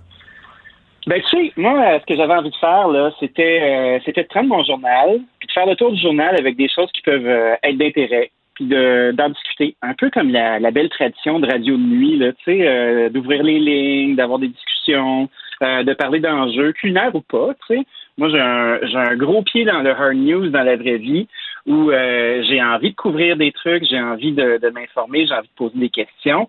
Je pense que ça va être une belle occasion de le faire dans ces temps de réjouissance. Non, mais Les gens Dani- sont pas endormis. Oui, en même temps, euh, j'espère quand même. j'ai- j'ai- Tu sais, j'ai quand même- la barre est quand même haute là. J'ai, j'ai quand même beaucoup d'attentes par rapport à toi, à l'animation euh, sur l'heure du midi pendant le temps des fêtes, euh, et notamment l'une de ces attentes là que j'ai. C'est euh, à propos des restants de dinde. Là. Tu sais, Je me demande vraiment si tu vas nous accompagner là-dedans parce que euh, pour vrai, puis là, je n'aise même pas. Tu sais, avant le temps des fêtes, on cuisine en fou. OK? On, puis si ça nous réconforte, puis là, c'est pas parce qu'on nous a interdit de se réunir qu'on fait autrement. Là, moi, je vois mes amis, euh, euh, les photos, là, ça se promène, ces médias sociaux. Tempête, comprends-tu? Ah ouais, moi, je t'ai parlé de mes sans-beignes, des gens qui font des pâtes à viande, des tourtières, des pains sandwich, name it. Mais on va être juste quatre. fait qu'à un moment donné, qu'est-ce qu'on va faire avec tout ça? Ben, ce que ce que j'inviterais nos auditeurs à faire, là, si, euh, si jamais ils passent euh, par là à cette heure-là, c'est de donner un coup de fil puis de me mettre au défi, euh, que je devienne euh, le Grégory Charles des fourneaux. Et puis euh, Ça, ça veut dire que quoi? Ça veut dire que tu brasses, que tu fais cuire, puis que tu fais la vaisselle en même temps? Ben, moi, tout ça sans dormir, les yeux ouverts avec des cure-dents, puis en chantant une belle chanson de gospel. Ça va être fameux. Mais ceci dit, ceci dit, euh, moi j'aime bien être mis au défi. Puis on fait quoi avec euh, du pâté à viande? On fait quoi avec des restants de dinde? On fait quoi avec qu'est-ce les que j'aime? Qui a encore les formes de canne, là, tu sais? Sais-tu qu'est-ce Oui. que j'aime avec les, euh, les restants de pâté euh, à la viande? Moi, Non, j'aime ça me sacrer une pointe au déjeuner. Deux œufs, deux œufs bacon, petite pointe de pâte à viande, des pétates, puis du ketchup. Il me semble que mon hangover est, peut pas, peut pas être mieux servi. Si on était ensemble, tu verrais mon œil se mouiller, d'être un peu ému. T'es ému? Puis te dire comme, wow, toi, tu connais ça. Puis du pâté à viande, là, c'est nécessaire aussi. Tu sais, on est souvent en train de valoriser la tourtière, toi et moi, en disant que c'est euh, quelque chose de noble et d'unique, c'est vrai. Mais des pâtés à viande random, là, ça le fait. C'est excellent, mais je veux Ça qu'on mette des choses au clair. Danny, mon petit chouchou, écoute-moi. Parle-moi, parle-moi. Je pense qu'on va être d'accord. Puis je pense que Monique va être d'accord. Là, les gens là, qui Ça font. commence fort. Ben, j'écoute, je, je sais pas comment on peut faire autrement qu'être fort, mais les, les gens qui, qui, qui confondent pâté à viande et tarte aux pommes, là, parce qu'ils mettent vraiment beaucoup de cannelle puis clou de girofle, là, c'est non. Oui. Faut pas qu'un pâté à viande, ça goûte la croustade, ni la, ni la Ouais. tarte aux pommes, ni les buns, les, les, les, je sais plus parler en français. Comment ça s'appelle? Les brioches. Épouvantable. Moi, j'ai jamais rencontré un Saguenayen qui aimait la, cannelle. On dirait que tout le monde a l'aversion de la cannelle. J'adore. J'adore la cannelle. J'adore le clou de girofle. J'adore la cannelle. J'adore tout ça. Euh, mais pas dans mon pâté à viande. Donc, je peux sacrément patience avec vos clous de girofle. Vous êtes bien fatigant. Ben, moi, je te dirais que je dédaigne pas une petite couche d'épices, tu sais, pour mettre un peu de chaleur dans le bon Noël. Tu vois ce que je veux dire? Petite. Faut pas que ça goûte le, le, le, spice, euh, spice latte, euh, spice pumpkin, machin latte, là. Faut, non. Ah non, tu sais, c'est pas une chichotte pour pourri, là, cette affaire-là. Tu sais, il faut se prendre une petite gêne, puis euh, utiliser les épices d'antan pour juste créer une belle ambiance dans notre pâté. Ça, moi, ça me parle. Ça vient me chatouiller l'intérieur. C'est important d'avoir une belle ambiance de pâté. Dani, tu vas recevoir des chefs aussi? Oui, ben, je vais avoir des chefs des chefs de, toutes sortes d'origines pour nous parler de leur tradition familiale. C'est un peu une espèce de pont pour qu'on discute de cuisine aussi. Euh, on va faire des petites recettes. Euh, j'ai plein d'invités aussi euh, avec qui j'ai envie de discuter de, de cuisine ou d'histoire en général. Donc, ça va être un bon deux heures bien rempli où on s'en va à l'aventure. Puis, avec ce cher Frédéric McCall qui est notre ami à, tous et notre recherchiste en commun, ben on va vous remplir ça. Oui, là, je suis un peu. Euh... De cuisine, mais attends, j'ai un peu peur, là. Si je, te, si je laisse trop longtemps, euh, Fred, avec toi, peut-être qu'il m'aimera moins au retour. Il fait signe qu'il n'est pas certain. Vraiment, je vais être déplaisant comme ça quand tu vas revenir, il va, il va te gracier de sa présence. C'est parfait. Beau, beau, beau. Hey, Dani, avant que tu me parles, euh, parce que tu glissais un mot sur les livres de recettes, j'ai envie de te demander, euh, parce que tu me disais que tu allais avoir des chefs euh, qui viendraient te raconter leur tradition de Noël. Toi, c'est quoi ta tradition de Noël? Moi, j'ai une passion sans borne pour la sandwich pas de croûte. Oh, mais ça. Concombre, mayonnaise. Tout ça. Tu sais, ça prend du pain qui colle au palais. Moi, je, pourrais faire des bassesses pour manger une délicieuse salade d'œufs entre deux tranches de pain blanc. Moi, j'appelle ça les sandwichs de funérailles. Oui, oui, mais des funérailles, là, ça annonce une naissance soudaine, tu sais. J'aime ça. Le mot de pain sandwich, moi, c'est non. Moi, là, si je veux manger des œufs puis du jambon, là, ça va se faire au déjeuner. Puis du poulet, là, ça goûte tout le temps la ripe, c'est trop sec. C'est non. La sandwich à l'œuf, par exemple, ça, j'aime ça. Toute seule, simple. T'en manges une, t'en manges une autre. C'est un peu comme un, un, alcoolique qui va s'acheter une bière à la fois. ben oui, je vais t'en prendre une. Là, t'en manges une. Puis après ça, tu repasses à côté du fridge. Puis tu retapes dedans. Puis à un moment donné, tu t'abandonnes. OK. Tu coupes la croûte ou tu coupes pas? Moi, je coupe la croûte. La croûte, là, moi, c'est pas vrai que je vais recommencer à grandir. C'est non. La croûte, elle s'en va. C'est un fuck de texture. C'est non. Ben, tu vas être là euh, pour nous parler de nourriture prédigérée à l'avance euh, et t'entretenir avec des étoiles du monde culinaire. Daniel, on va t'écouter. En tout cas, moi, je vais t'écouter. Je vais prendre des notes. Je vais peut-être t'envoyer des, euh, des, critiques constructives. Ben non, je tenais. C'est sûr que tu vas être parfait. On te retrouve dès lundi. Très, très hâte de, de t'écouter. Merci. Joyeuse fête. Joyeux Noël. Le, le, commentaire de François Lambert, un dragon pas comme les autres. Salut François. Bonjour, bonjour. Hey François, il y a des rumeurs là. Euh, ça a l'air que tu vas te Big Brotheriser. Moi, ça fait euh, depuis 2010 que je fais de la télé, en, 2011, et ça fait depuis 2011 que j'ai sorti avec tout le monde dans toute la province. Je suis partout, j'ai des rumeurs sur moi tout le temps, tout le temps, tout le temps. Je dis quelque chose, le monde le multiplie par 8. Fait que, ah, arrête, là. Est-ce que tu vas être dans Big Brother célébrité? Ah ouais, dis-nous-le. Je gère une entreprise. C'est ce que je fais dans la vie, moi. Je fais des chroniques avec vous autres. Et là là. Et là là là là. OK, c'est beau, tu veux pas mal dire. Euh, on va se parler de crypto-monnaie? Ton ben, sujet, ton sujet de prédilection, est-ce que tu as eu des courriels euh, par rapport à nos dernières discussions sur le Bitcoin, François? Moi, j'en ai eu. Non, ben, euh, ils savent qu'ils sont pas les bienvenus sur ma page, donc, parce que bon, ça reste tu sais, ça reste, regarde, si tu regardes le, Bitcoin, mm. samedi passé, il valait 17 500, il en vaut 23 000. Admettons qu'une entreprise comme moi décide d'accepter les Bitcoins comme monnaie de paiement. Par le temps que je prends l'argent, par le temps euh, que je la transfère peut-être dans mon compte, il y a 40% qui s'est volatilisé quelque part à mon Oui, ben c'est foqué cette affaire-là. C'est ça quoi ça me fait penser. Je réfléchissais à ça euh, la dernière fois qu'on s'est parlé de Bitcoin cette semaine. Euh, la taxe du luxe en Inde, c'est pas la même affaire, là, mais tu t'en vas dans un hôtel là-bas, ça m'est arrivé là, puis la chambre, mettons, je sais pas là, je dis n'importe quoi, mais 200 pièces la nuit, il y a ce qui s'appelle une taxe de luxe, donc oh, puis cette taxe-là elle fluctue comme chaque jour. Fait que tu sais pas comment ça va te coûter au final dormir là, c'est assez stressant. C'est vraiment stressant. Ben, ben regarde, regarde les pays où il y a une inflation galopante, comment les gens vivent extrêmement pauvre. Vraiment. Regarde le Liban qui a eu une stabilité avec sa monnaie. le, Liban, sa monnaie était, était, était stable, 1500 livres libanaises, équivalait à un dollar américain. C'est encore le taux officiel, mais le taux dans la rue avec toute la famine puis toutes les crises qui se passent au Liban, hmm. est de 9 pour 1. Il était même plus capable d'avoir de l'argent, euh, de sortir de l'argent. Des, Il n'y a plus d'argent parce que dans le fond, le Liban a été monté comme un Ponzi scheme. C'est à peu près ça. Donc, il mettait des taux d'intérêt euh, de 7 à 8% euh, dans les, les, choses bancaires. Et les gens ramenaient, les expats ramenaient de l'argent là parce que c'était plus payant que de le mettre à banque. Pendant ce temps-là, ils se payaient du luxe à pu finir. Donc, le Bitcoin, c'est un peu ça. C'est euh, de vivre euh, en espérant qu'il va aller dans le 100 000 à cause de sa rareté, mais ça, ça reste que on le sait jamais, ça sert à quoi? Ça sert à quoi? Hmm. Ça sert à, entre autres, à appeler des gens pour leur dire, regardez, tu as, euh, as fait de la fraude, la police va débarquer chez toi si tu ne payes pas tout de suite en argent. Tu vas aller dans tel guichet, tu vas faire, tu vas transférer tes fonds en Bitcoin, tu vas m'envoyer ça. Il y a beaucoup de gens qui se sont fait prendre sais, moi, quand je vois des guichets Bitcoin dans les dépanneurs, je me dis, eh boy. Mais on est, toujours, euh, on est toujours sceptique. Et là, il y a cet article Journal de Montréal euh, qui ne contribue pas à nous, euh, à nous rendre plus, plus confiants vers le Bitcoin, qui est une firme de guichets de crypto-monnaie, justement, qui est scrutée par la police. Ben, tu sais, tous les, guichets qu'on voit dans les dépanneurs, moi, c'est pas une banque, là. J'ai bien de la misère à mettre ma carte dedans. moi, j'ai tout le temps peur de me faire cloner ou frauder. Ben, c'est exactement ce qui arrive en ce moment, c'est qu'il y a une enquête. la, compagnie avait enregistré sept guichets, mais il y en avait 22, je pense, 13 ou, 15 de trop. Et euh, ces, guichets-là on, servaient à faire de la fraude.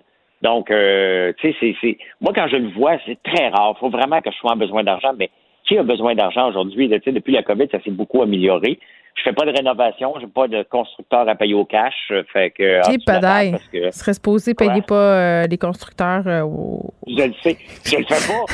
La réalité, Ils seront pas contents, là. Ils seront pas contents de t'entendre, les constructeurs. Ils vont dire, voyons, qu'est-ce qu'il dit là?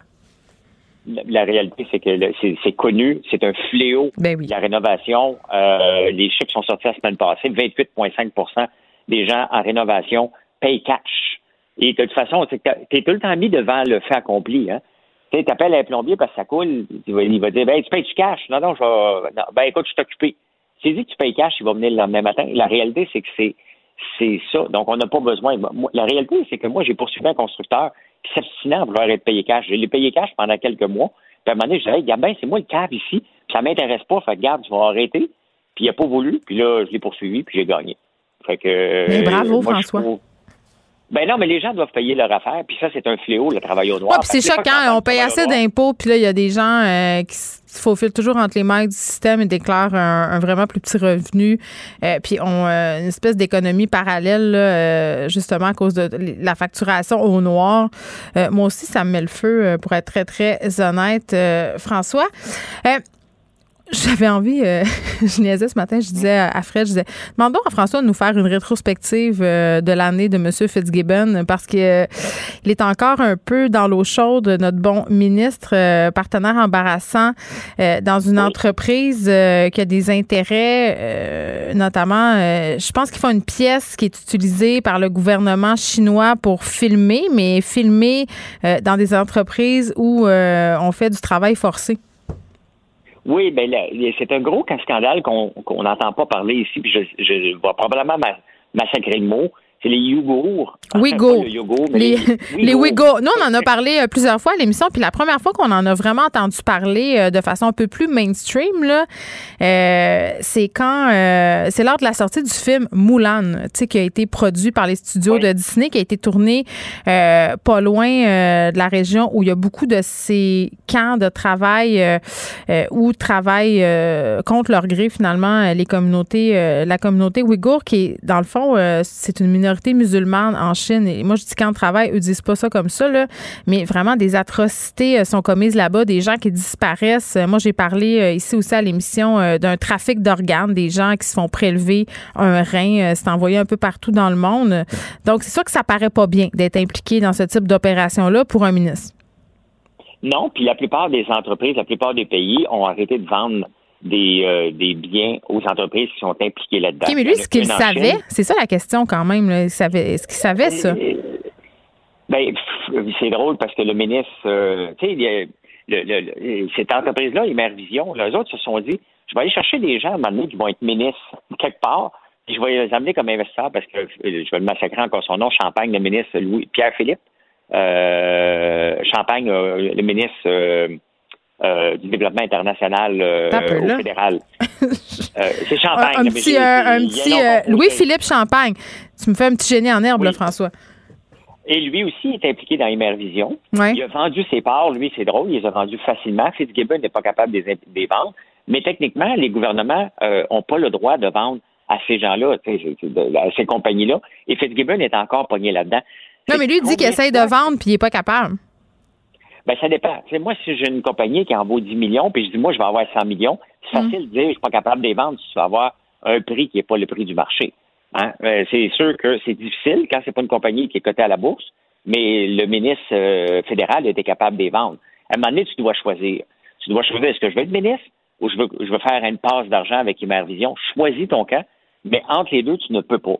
Et combien de fois qu'un ministre peut être tout le temps pris dans hmm. l'eau chaude? Puis là, la, réalité. combien de temps euh, François Legault va être capable de le défendre encore? Parce que. Bien là, ça paraît mal au point de vue international. C'est hmm. que c'est local, mais là, c'est un ministre qui est impliqué dans la vente de produits euh, pour. Euh, c'est pour filmer, c'est des caméras de surveillance. C'est ça, mais pour filmer des cas de concentration, alors que les pays ont banni les entreprises qui hmm. font ça. donc, je ne sais pas combien, tu sais, parce que la réalité, c'est qu'on découvre un scandale, puis là, les journalistes commencent à gratter, puis à un moment donné, tu finis par en trouver d'autres. Euh, oui, c'est le bureau d'enquête qui, a trouvé ça. Hmm. Oui, ils sont, sont bons, le bureau d'enquête euh, du Journal de Montréal. Honnêtement, là, c'est pas parce que ça, ça, appartient à Cube. Moi, je, suis en peine le matin quand le Journal de Montréal n'arrive pas le premier. C'est mon journal que je veux lire parce que je trouve qu'il y a des belles enquêtes. C'est pas des affaires complètement farfelues c'est vraiment, euh, puis c'est intéressant. Puis, euh, ben, à un moment donné, euh, François Legault va, vouloir, va, va devoir dire à Frédéric écoute, garde, tu vas y vendre la perte ou il faut que tu t'en ailles. Je peux plus te protéger. Là. Je pense plus qu'il peut le protéger. Là. il a tiré sa loque. Là. Ben oui, puis j'ai l'impression en même temps, euh, François, que son attitude n'aide en rien. On l'a vu là, par rapport à la commissaire à l'éthique. Euh, il est assez cavalier dans son ton. Euh, avait l'air de dire, ben il avait même pas l'air de dire, là, il lui a carrément dit, ben écoute, là, fais-le ton blâme. il avait l'air d'en avoir un peu rien à foutre. Ben, il a l'air à dire, tu sais, puis, tu sais, c'est pas une attitude qu'on doit avoir en hmm. politique. Il a l'air à dire, ben, ben c'est ça, tu l'as dit, là. tu l'as dit, il va, va, falloir qu'il fasse un choix entre le monde des affaires et le monde de la politique. François, je vais te souhaiter euh, joyeuse fête. Prends soin de toi. Je sais pas qu'est-ce que tu as décidé par rapport à ton party de famille dans ta cafétéria, mais bref, amuse-toi et sois prudent. Merci. Une radio pas comme les autres. Geneviève Peterson. Une animatrice pas comme les autres. Cube Radio. Cube Radio. En direct à LCN. Et retour Geneviève Peterson et les euh, auditeurs de Cube Radio. Euh, bonjour Geneviève. Salut Michel.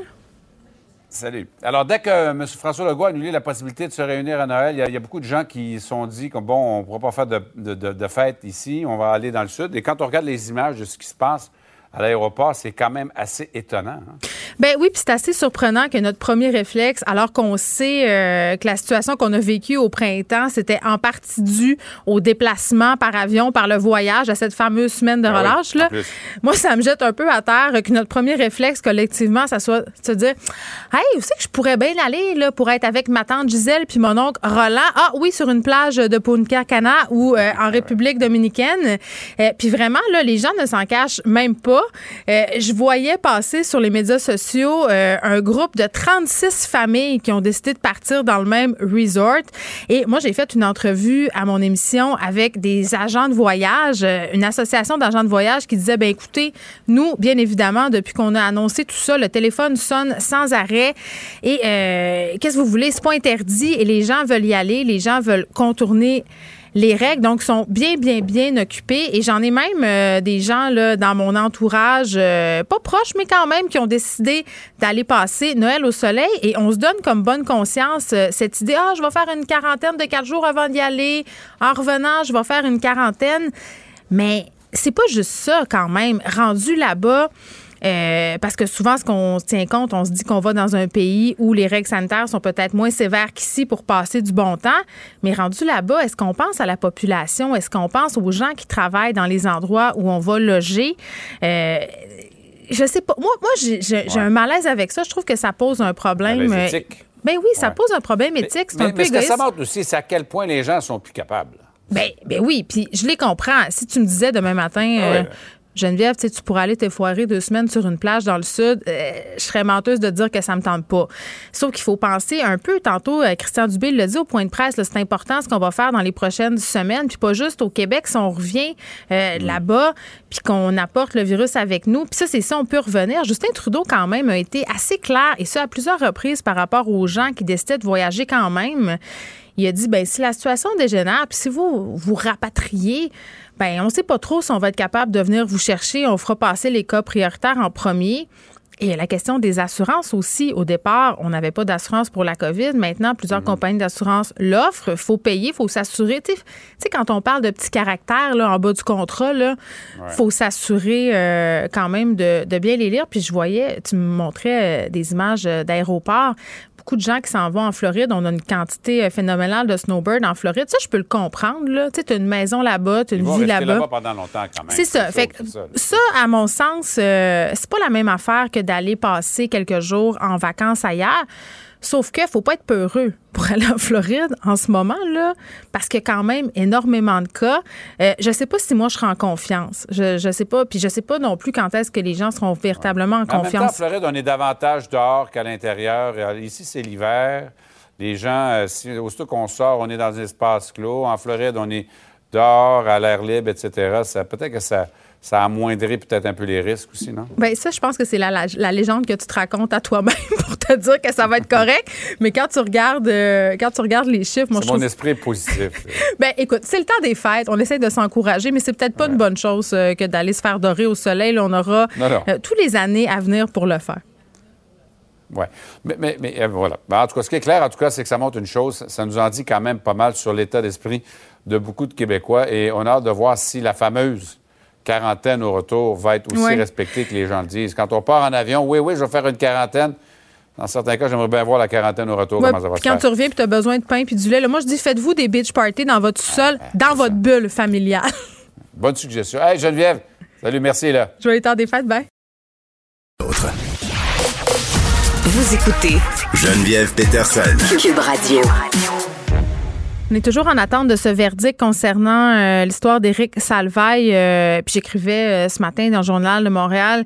on a eu une grosse semaine là, par rapport aux accusations d'agression sexuelle. Rappelez-vous, là, Harold Lebel député du Parti québécois dans la région de Rimouski, qui a été arrêté, promis de comparaître le 11 janvier prochain, soutenu hier dans un communiqué qu'il n'avait rien à se reprocher. On a eu Gilbert Rozon qui a été accusé et moi, comme pour couronner le tout, j'avais décidé cette semaine de regarder la série documentaire sur l'arrestation et le procès de Dominique Strauss-Kahn qui s'est terminé aussi par un acquittement cette semaine. Puis là, ben, on attend de savoir qu'est-ce qui va se passer avec Éric Salvaille, comme je vous le disais. Euh, ça va jouer évidemment sur le doute raisonnable, euh, le témoignage euh, de la présumée victime des événements qui remontent quand même aussi à loin, hein, comme dans le cas de M. Roson.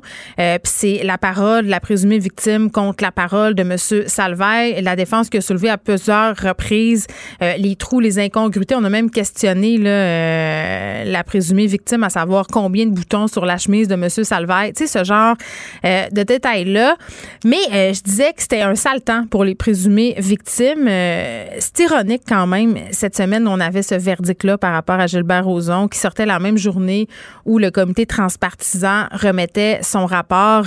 190 euh, recommandations. Il y en été question à l'émission. Et l'une des plus importantes euh, de ces recommandations-là, ben, c'était de mettre sur pied au plus vite un tribunal euh, dédié aux affaires de violence conjugale et d'agression sexuelle, un tribunal spécial. Puis Nicole Gibault nous l'a bien expliqué. Là, euh, quand on dit tribunal spécial, ça veut pas dire une bâtisse euh, à part, puis un tribunal à part. Non, non, ce sont c'est un tribunal constitué de juges, d'avocats, d'intervenants qui sont formés spécialement pour agir dans les cas de violence conjugale, dans les cas de violence sexuelle. Et ça fait vraiment longtemps que ça jase.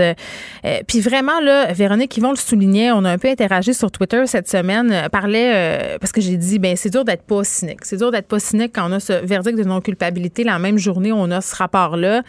Puis Mme Yvon a dit, il faut pas baisser les bras. Il faut, il faut se rappeler que les 190 euh, recommandations, elles sont audacieuses et que ça va peut-être nous donner cette impulsion d'agir. Puis d'ailleurs, j'espère que le gouvernement Legault va faire preuve d'autant d'audace hein, euh, lors de ses prochains agissements par rapport aux violences sexuelles et à la violence conjugale. Simon Jeanin Barrette s'est montré ouvert à la création de ce tribunal spécial à mon émission la semaine passée. Elle attendait les conclusions du rapport. Bien là, elles sont là. Elles sont là, les conclusions euh, du rapport. Donc, on s'attend une suite très bientôt. Et je sais que ça a découragé bien des gens. Moi, la première, on a l'impression qu'il n'y a rien à faire. On a l'impression que les choses euh, ne changeront euh, jamais. Puis je pense que ce qu'il faut retenir là, du témoignage d'Annick Charrette, euh, qui a été déboutée en cours contre Gilbert Rozon. Et pour ceux qui n'ont pas trop suivi, là, il y avait un interdit de publication euh, par rapport à la présumée victime de M. Rozon qui a été levé à la demande de cette dite victime. Donc, elle a pris la parole à plusieurs reprises cette semaine avec beaucoup d'aplomb. Beaucoup d'aplomb. Euh, et vraiment, ce qu'elle a dit, c'est qu'il faut continuer à se tenir debout. Il faut continuer euh, de porter plainte parce que si on se laisse museler, si on abandonne la justice traditionnelle parce qu'on n'a plus confiance en elle au profit de la justice populaire, bien, en quelque sorte, ce sont les agresseurs qui vont gagner. D'ailleurs, la juge Hébert, qui était sur le dossier de Gilbert Rozon, le précisé dans son jugement, euh, croire la victime à tout prix, comme le suggère euh, le mouvement MeToo, mais c'est bien dommage, mais ça n'a pas sa place en droit criminel. Donc, ce qu'il faut pour faire changer les choses, pour faire changer ce système de justice-là, eh bien, c'est que ce système de justice soit mis devant ses écueils. Euh, puis pour ça, ben, il faut qu'il y ait des gens qui portent plainte, même si c'est pas facile, même si on a l'impression euh, que ça donne rien parce que ça serait vraiment plate. Ça serait vraiment plate que l'acquittement de Gilbert Rozon, celui de Dominique Strauss-Kahn et celui de Yann Gomeshi aussi, là, euh, mais que ça devienne le symbole de l'échec du mouvement MeToo. Geneviève Peterson. Elle réécrit le scénario de l'actualité tous les jours. Vous écoutez Geneviève Peterson. Cube Radio. On retrouve Martin Geoffroy. Salut Martin. Bonjour Geneviève. Est-ce que je peux me permettre de dire quelque chose? Ben vas-y, t'es là pour ça. Parce que je t'écoutais euh, sur ta dernière chronique parler de MeToo et tout ça. Hmm. Et le sociologue en moi avait juste envie d'ajouter quelque chose, c'est que tous les grands changements au niveau de la loi ou des mœurs dans la société euh, sont venus avec des protestations et des échecs répétés. Euh, par exemple, le mariage gay, ça a pris 20 ans avant que le mariage gay euh, soit finalement entériné par la loi, 20 ans de lutte euh, des, des, gays lesbiennes. donc, pour les femmes, en ce moment, c'est la lutte est dure, la lutte est longue, mais c'est la seule manière de changer durablement les choses.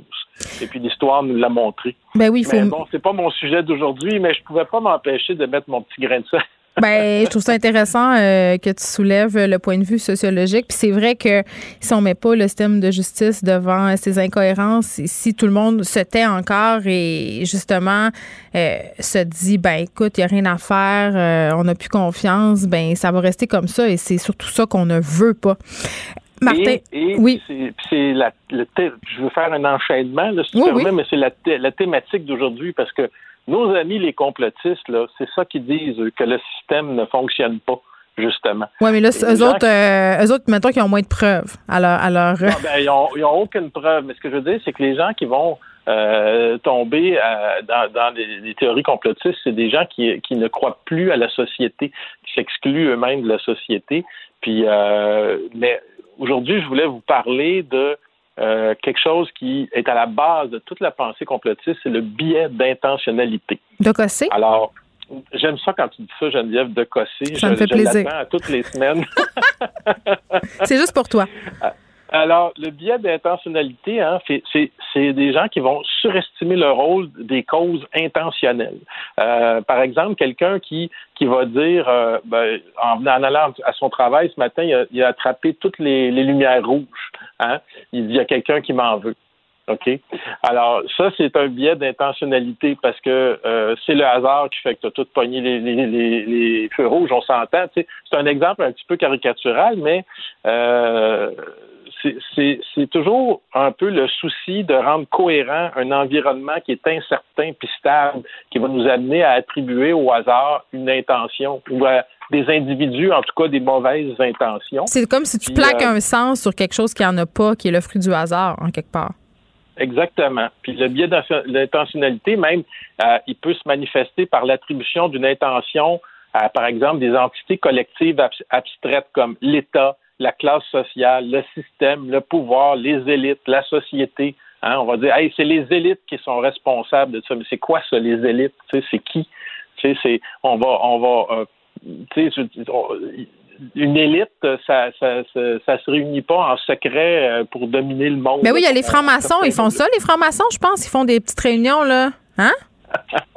ben, les francs-maçons, euh, je veux dire, euh, bon, ils n'ont pas de, pouvoir comme tel sur la société. C'est sûr que c'est sûr qu'on peut avoir dans certains cercles des pouvoirs d'influence, mais un pouvoir d'influence global comme on le représente des fois, ça c'est c'est pas. mais c'est une tendance naturelle de chez l'esprit humain euh, euh, auparavant, là, avant qu'on connaisse la science, quand il arrivait quelque chose, euh, on invoquait les esprits. On disait Ah, il y a du vent, c'est l'esprit du vent qui a fait du vent, tu sais. Alors qu'aujourd'hui, ben, les chercheurs diraient que on va attribuer des agents, des espèces d'agents intentionnels invisibles. Hein, c'est ça le biais d'intentionnalité. C'est une tendance naturelle chez l'humain.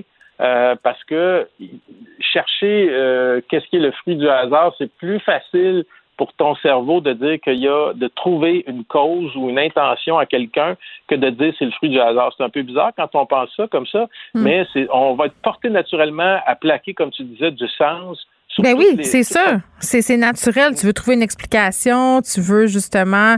Euh, c'est sécurisant trouver du sens en quelque part. Puis, ouais, puis comme ça, on va arriver, puis une simple maladresse, par exemple, peut être interprétée comme une conduite agressive euh, qui va être révélatrice bon, de dispositions hostiles, tu sais. Et on veut donc, le bien intentionnaliste, donc ça consiste à percevoir l'action d'une volonté ou d'une décision derrière des choses qui sont fortuites ou accidentelles, tu sais. Alors, par exemple, euh, des gens qui vont être complotistes vont dire, ben toi, tu es un enseignant, euh, tu fais partie du système, donc tu endoctrines les étudiants à, être de gauche ou à, ne pas croire à, la théorie des chemtrails ou etc.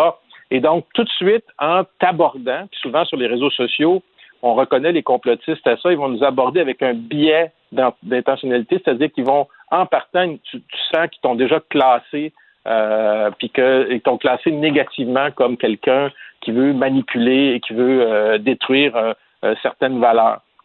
Comme c'est comme si toi on t'aborde d'emblée comme étant une féministe radicale, euh, puis on attribue des, une ben, valeur négative. C'est un peu ça qu'on fait parfois. Puis euh, imagine une féministe radicale dans le monde des médias.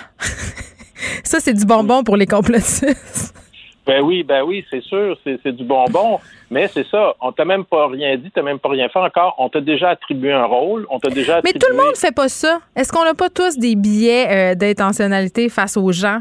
Par, rapport à certaines professions aussi, on, a tous des billets. Bien sûr qu'on a tous des, on a tous en fait des biais cognitifs.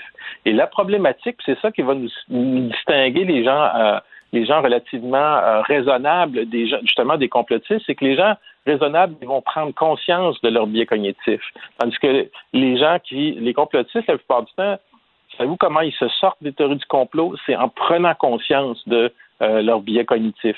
Et c'est une des voies d'avenir qu'on est en train d'étudier pour sortir les gens des théories du complot. Donc, si vous avez quelqu'un à votre souper de Noël qui euh, énonce des théories complotistes, ben, au lieu de lui dire qu'il a tort ou qu'il est ridicule ou etc., de le confronter directement, Essayez de le faire réfléchir sur les billets de confirmation, sur les billets d'intentionnalité, etc. Moi, j'ai toujours dit euh, que c'était très, très facile de, de rire euh, des complotistes, des gens qui sont anti-vaccins, euh, de les ridiculiser. Euh, je pense que c'est beaucoup plus fertile de se poser la question à savoir pourquoi ces gens-là euh, sont tombés là-dedans, puis d'essayer euh, d'avoir un, dialogue un peu bienveillant. Je comprends que parfois on n'a pas la patience parce que souvent ça vient avec une certaine angle. Ils sont très très à cheval sur leurs principes. Puis tu l'as dit tantôt, ils ont tellement des biais d'intentionnalité qui sont tout de suite dans le classement de l'information. C'est-à-dire que si toi tu dis telle chose, c'est forcément parce que par exemple tu fais partie du monde des médias. C'est un exemple. mais c'est clair qu'on n'arrivera à rien en riant en deux puis en les traitant de covidio. Moi, je, je trouve ça absurde. Exactement. Malheureusement, il y a beaucoup de journalistes qui le font. Euh, mais mais, mais euh, aussi, ce qui arrive, c'est que eux, ils cherchent toujours, avec le biais d'intentionnalité, à répondre à la question à qui profite le crime? Hein? Ouais. Ah, donc, c'est ça. Ils cherchent, ils cherchent des boucs émissaires, ils cherchent des coupables à, à, euh, à, ce qu'ils appellent euh, la destruction de la société ou, euh, ou bon, la, la, la, restriction de leur liberté d'expression, etc. Et donc, évidemment, quelqu'un comme toi qui est dans les médias féministes de surcroît, ben, c'est sûr que en partant, tu te fais coller un paquet d'étiquettes et euh, tu peux dire n'importe quoi, tu es déjà euh, jugé. Et, et, même dans la, la façon d'aborder.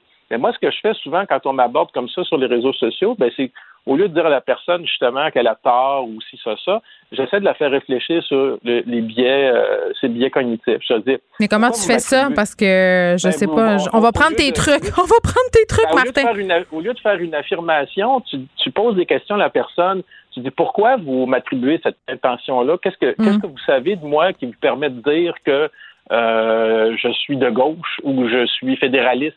Euh, moi, j'ai trouvé ça très drôle parce que très, très, très longtemps, euh, parce que j'avais des subventions, par exemple, du fédéral, mm. on me disait ben il est, subventionné par Trudeau. sais?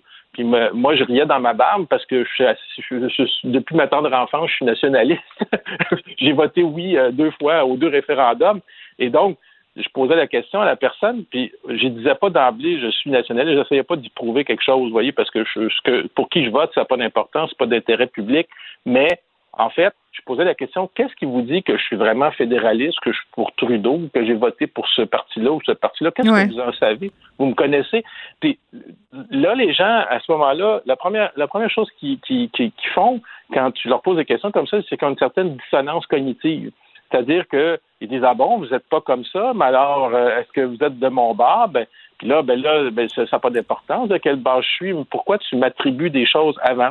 Et donc, tu vas créer à ce moment-là une espèce de dissonance cognitive parce qu'au lieu de confronter la personne, au lieu d'essayer d'argumenter, au lieu d'essayer de de se battre finalement avec elle parce que c'est ça qu'elle veut. Tu lui poses des questions, puis tu essaies de l'amener à réfléchir. C'est un peu comme un psy, là, dans le fond. Là. Hmm. Quand tu vas voir un psy, Geneviève, là, euh, il ne dit pas quoi faire, il te fait parler, puis il te fait, il t'amène à. Ah oui, ça, c'est tellement gossant. Là. Moi, euh, je voudrais qu'il me dise quoi faire. ben là, ça m'énerve. Je veux pas trouver mes propres solutions, OK? Je paye assez cher. Dis-moi quoi faire, madame. mais, mais Geneviève, si tu veux, à ce moment-là, qu'il te dise quoi faire, va pas voir un psy, va voir un coach de vie. Ah, c'est vrai. Ah non, ça me tente pas, on dirait.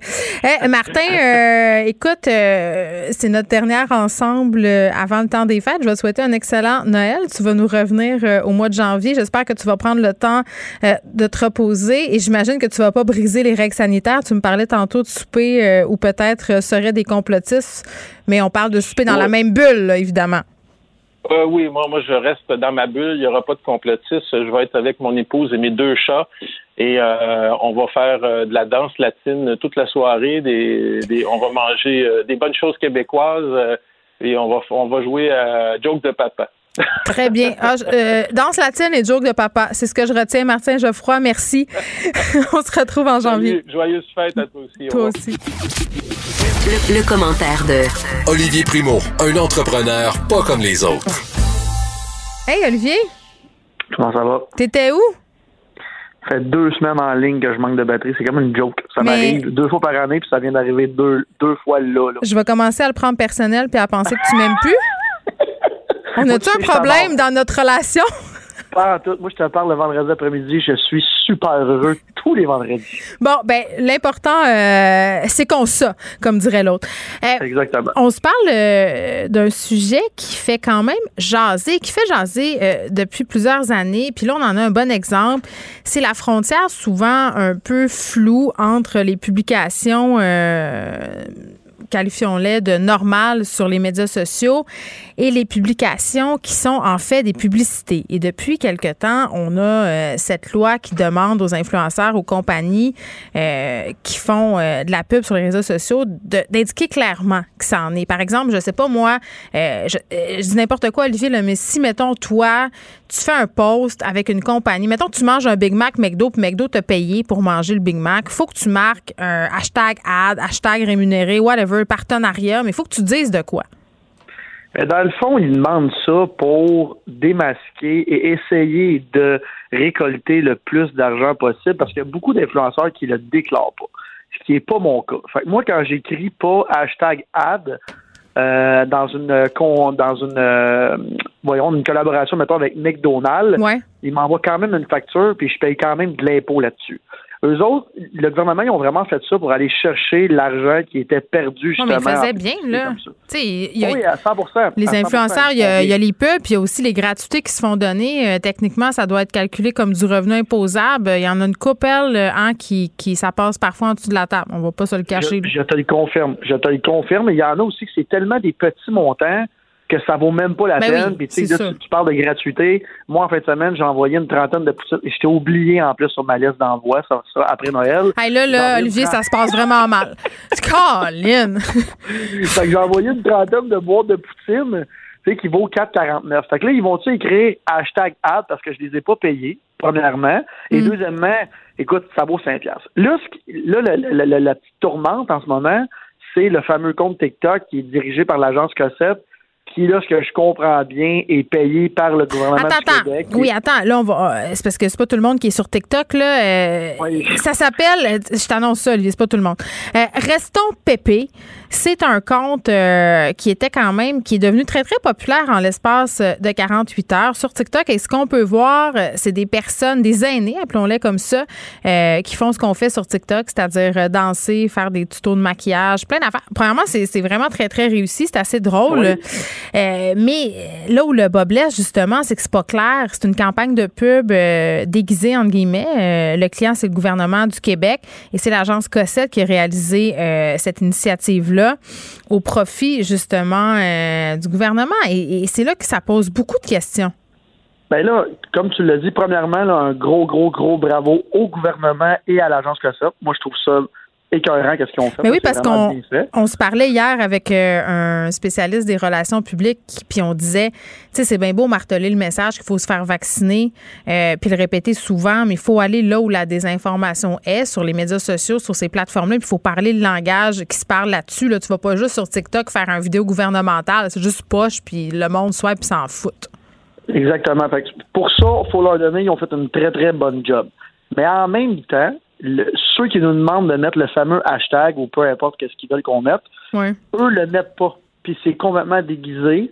Fait qu'en même temps, il y, a, un petit euh, comment je il y a une petite passe-passe, un petit, un petit tour de passe-passe. Mais c'est un, un, petit tour de passe-passe ou c'est les gens au gouvernement qui le savaient pas? En même temps, c'est Cossette qui ben, doit faire la mise en ligne puis doivent le savoir. Ils doivent le savoir, ils Cossette. Pas. Oui, mais en, même temps, tu dis ça, mais tu sais, les gens, chez les gens de, qui travaillent chez Cossette, j'ai de la misère un vendredi hein, chez Cossette qui travaille, en tout cas, peu importe. Oui, les chemises de l'archiduchesse sont-elles sèches ou archi-sèches? Là, c'est vraiment tough.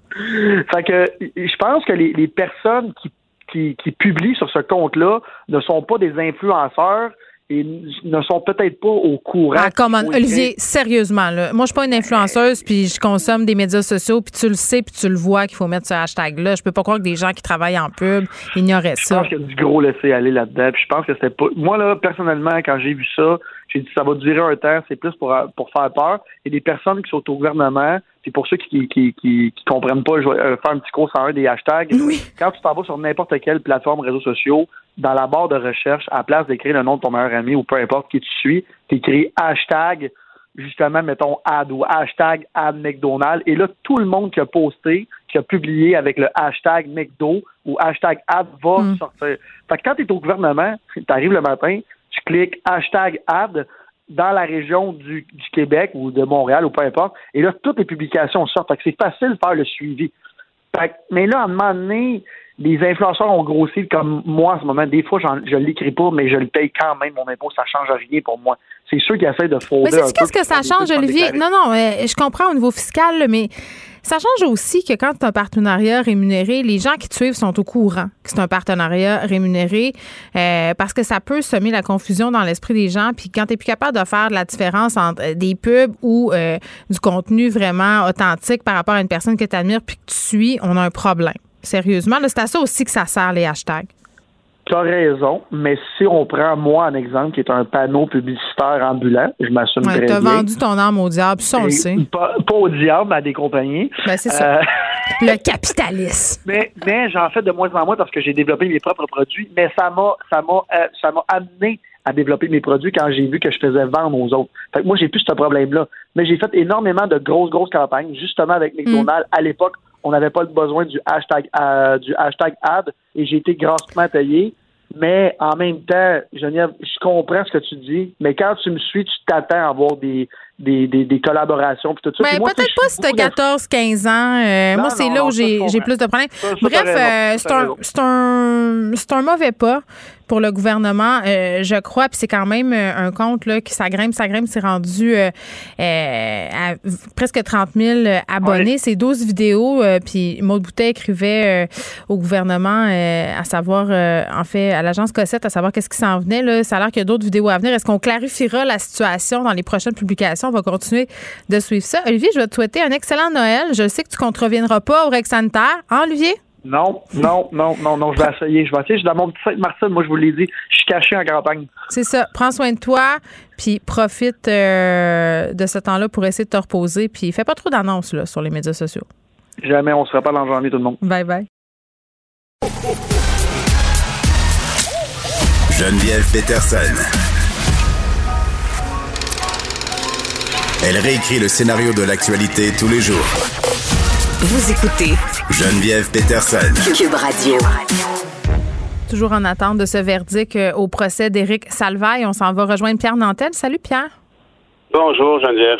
Écoute, euh, tu voulais qu'on se parle, qu'on ait une pensée pour les jeunes euh, de la DPJ. Et puis, moi, cette Oui. semaine, ça me revirait le cœur à l'envers, littéralement, euh, parce qu'il y avait cet article, je crois que c'était dans le Devoir, à propos de jeunes qui vont être amenés à passer Noël et même plus dans une base plein air, des jeunes de la DPJ. Ouais. Euh, on parle de poupons ici, là, 0 à 6 ans. Euh, par, par, par manque de famille d'accueil. Puis je parlais à, à la personne euh, qui est en tête euh, de l'Association des familles d'accueil qui me disait que, bon, c'était pas nécessairement ça, qu'il y avait des gens qui s'étaient manifestés, mais qui s'étaient pas qualifiés.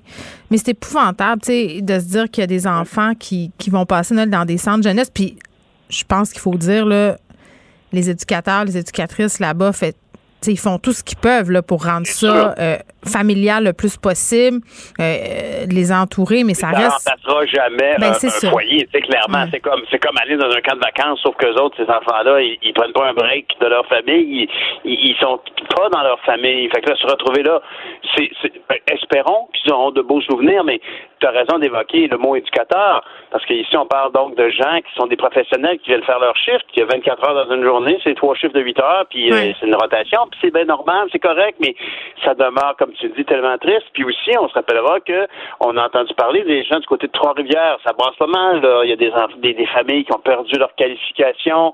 Euh, il y avait une, une, une, si tu as vu, il y avait une éducatrice qui avait sa propre garderie familiale, qui euh, connaissait très bien un enfant depuis qu'il avait six mois. Il avait maintenant quatre ans, puis après plusieurs années, euh, la, la, la régie, euh, la DPJ a décidé de, de retirer l'enfant de là. Et depuis, il a déjà fait deux autres familles d'accueil. Alors, ça casse le cœur. Alors, c'est, c'est, c'est- évidemment, c'est interpellant ce qui se passe à la DPJ, mais je me suis demandé, après avoir une conversation avec Caroline Ansler sur ça, que- qu'en est-il des enfants eux-mêmes? Pour qui ça va être un autre Noël?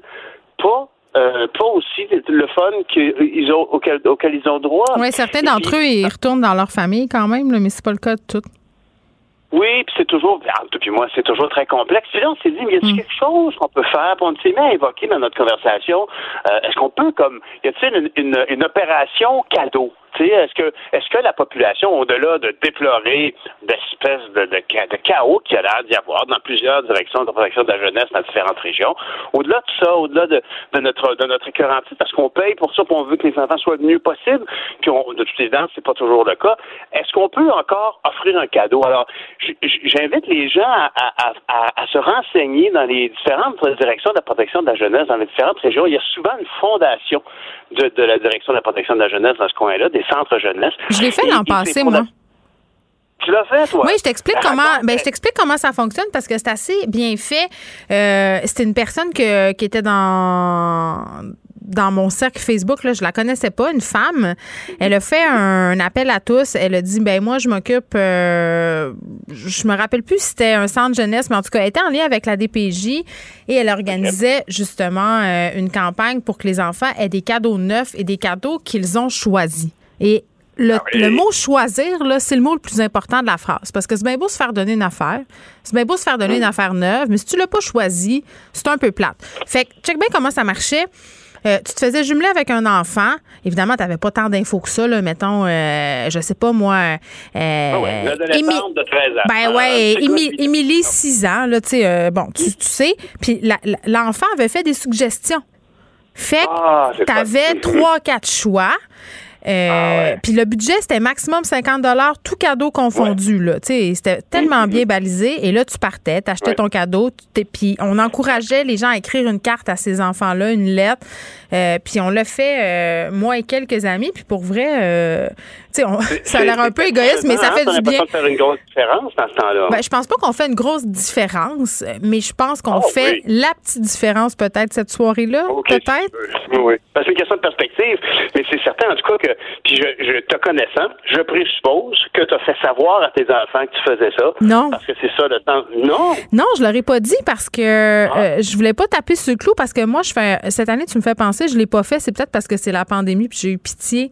Mais à chaque Noël, mes enfants, euh, vu qu'on rentre des nouvelles affaires, faut en sortir. Mhm. Puis quand je veux dire en sortir, euh, ça. veut dire euh, aller donner des jouets, puis pas seulement des jouets qui sont plus bons, parce que ça, on les, on les jette au vidange en passant la gagnant. C'est pas parce que si toi, t'en veux plus, ben une chance qu'une personne moins fortunée ben, en veuille plus non plus. On a vu, on a vu, je pense que c'est dans le journal aujourd'hui, il y avait un article sur les cloches de vêtements mm. qui sont des vêtements usagés. Là, les gens, c'est pas un dépotoir. non, non, c'est ça. fait que c'est dégueu. Faites pas ça, là, vos bas troués puis vos vieilles bobettes, gardez-les.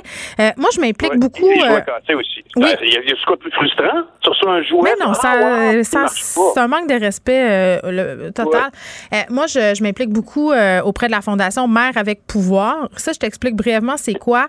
c'est un projet social qui fournisse des logements sociaux à des mères qui n'ont pas personne, c'est-à-dire il n'y a pas d'autres parents, qui ont des enfants qui ont un projet d'études. Donc, c'est un site, c'est une espèce de village dans Schlager Maisonneuve de coop.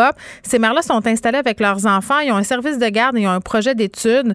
Et ce qu'on peut faire, là, je sais que ces temps-ci, ils cherchent des ordinateurs. Ils cherchent des ordinateurs pour les enfants qui sont en, enseignement à distance.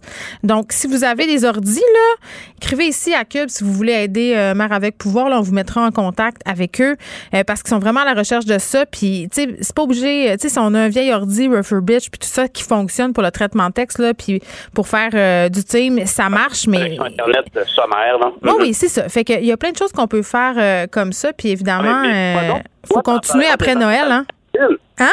Oui, mais ben, dis-moi pourquoi tu n'en parlais pas à tes enfants, parce qu'il me semble que c'est un beau geste citoyen qu'ils portaient, puis c'est aussi une belle façon à nos enfants de savoir que, un, il faut partager, puis deux, on est chanceux en Ils obligeaient déjà à donner des jouets. Je sais, j'ai juste pas pensé. Honnêtement, là, si tu veux la, vraie réponse, je pense que j'ai fait ça pendant qu'ils étaient chez leur père, fait que ça m'est complètement euh, sorti de la ah, tête. Mais en tout cas, il y a devant pour moi que ben, je te félicite, c'est un beau geste à faire, puis il y a d'autres opérations du même genre euh, qui vont distribuer les enfants chez les, les enfants, pour distribuer des cadeaux chez les enfants moins favorisés, bien évidemment. Mm. Mais cette année, évidemment, un peu comme la guignolée des médias, ben, c'est beaucoup plus complexe. Alors, euh, on incite les gens à faire des dons, puis c'est exactement le même principe des dons de 50 dollars, parce qu'autrefois, tu pouvais aller chercher le cadeau qui était sur la liste de l'enfant, mm. l'emballer, puis tout ça. Maintenant, mais là, c'est pas ça. C'est ça. J'ai vérifié, par exemple, avec la, la, Fondation euh, des centres jeunesse de Montérégie mm. et ils nous demandent d'aller cliquer sur le panier de Suzy, qui est le, nom, la thématique de cette grande organisation-là pour le temps des fêtes. Je pense que ça fait une belle grosse différence. Puis c'est clair que la DPJ, ce n'est pas que des histoires administratives, d'un chaos. il y a du monde extraordinaire là, euh, qui travaille à la DPJ et euh, les enfants euh, méritent d'avoir des cadeaux à Noël comme tous les autres enfants. Je donne l'adresse fondation cjm.ca, donc évidemment Fondation du Centre Jeunesse de Montréal, mais vous avez des centres jeunesse dans toutes les régions du Québec. C'est assez facile à trouver sur Internet. Pierre, j'ai appelé aujourd'hui, puis c'est facilement, on m'a passé aux gens de la fondation. J'imagine qu'il y a une fondation, dans, il y en a une en tout cas du côté de la Mauricie aussi. Ben exactement. Fait qu'on peut trouver. Euh, je te souhaite d'excellentes fêtes. Repose-toi bien. Et pose-toi bien. Passe des belles fêtes. Salut tout le monde. Bye. Geneviève Peterson, la déesse de l'information. Vous écoutez Geneviève Peterson. Cube Radio. On est avec Nicole Gibault. Salut, Nicole. Salut Geneviève. Hey Nicole, est-ce qu'on va revivre le suspense qu'on a vécu euh, mardi par rapport euh, au verdict dans le procès de Gilbert Rozon? Je pense qu'on est en train de le, de le revivre exactement. Sauf qu'on est un petit peu plus avancé. Mais on, attend. on est à la première question, puis il croit pas. Au moins là, mais là, on sait pas là. Mais attends, avant, euh, avant qu'on se plonge euh, plus profondément, nouvelle de dernière heure euh, concernant l'ex-pilote des stars, Normand Dubé. il était en bris de condition. Là, il s'en retournait en dedans. Là, TVA Nouvelle a appris qu'il y a un mandat d'arrestation pan-canadien qui a été émis pour l'arrêter parce qu'il devait se présenter aux autorités carcérales à 15 heures depuis que la Cour d'appel avait annulé ses conditions de remise en liberté et là, il s'est pas pointé. Oui, exactement. Puis ça, c'est très, très important parce que oui, il avait brisé ses conditions, exactement. Il y avait plusieurs bris dans ses conditions. Il n'avait pas pris ça au sérieux. Bon, il a fait il avait commis certains gestes là, qu'il pouvait pas faire. Puis euh, quand même, c'est une sentence extrêmement importante. Une de 7 ans, l'autre de 9 ans, si je ne m'abuse. En tout cas, c'est des dossiers euh, euh, où il y a une sentence de pénitencier fort importante. Évidemment, il est allé en appel, il a le droit. On lui a fait confiance. On le remet en liberté avec des conditions. Mais je suis gossée, moi, par rapport à, à Normand Dubé. Nicole, je m'excuse, là, parce qu'il a été pilote pour des personnalités très connues on dirait qu'il a récolté un capital de sympathie alors qu'il a commis des gestes criminels assez graves. Exactement. Puis je veux dire, c'est sûr qu'on peut être souvent on connaît pas les gens, là, puis on connaît pas le dessous, les, les dessous de certaines personnalités pour X nombre de raisons. Là. Alors, euh, mais euh, il en demeure pas moins qu'il fait face à une énorme euh, un énorme problème, ne pas se présenter, puis là, il y avait une ordonnance. Mais les, les polices sont assez trousses, c'est un énorme problème, certain. Pan canadien, le pan canadien, là, c'est pas, c'est pas rien, là. Pour qu'on émette ceci, là, c'est parce que c'est, euh, tu sais, on n'émet pas des mandats d'arrestation pan canadien à toutes les secondes lorsque on a, parce que moi, j'en ai émis beaucoup de, de mandats d'arrestation dans ma vie parce que les gens n'étaient pas présents à leur sentence là ou à leur décision. Ou Mais c'était pas, euh, c'était pas pan-canadien. Là, on peut se douter qu'il se déplace, M. Dubé. C'est ça ben, l'affaire. C'est ça, c'est ça, c'est ça. Et là, ben, il y a pas, il y aura pas de deuxième chance. Il va être dedans là pour. Euh, c'est sûr, puis il le sait. On va continuer euh, à suivre ça.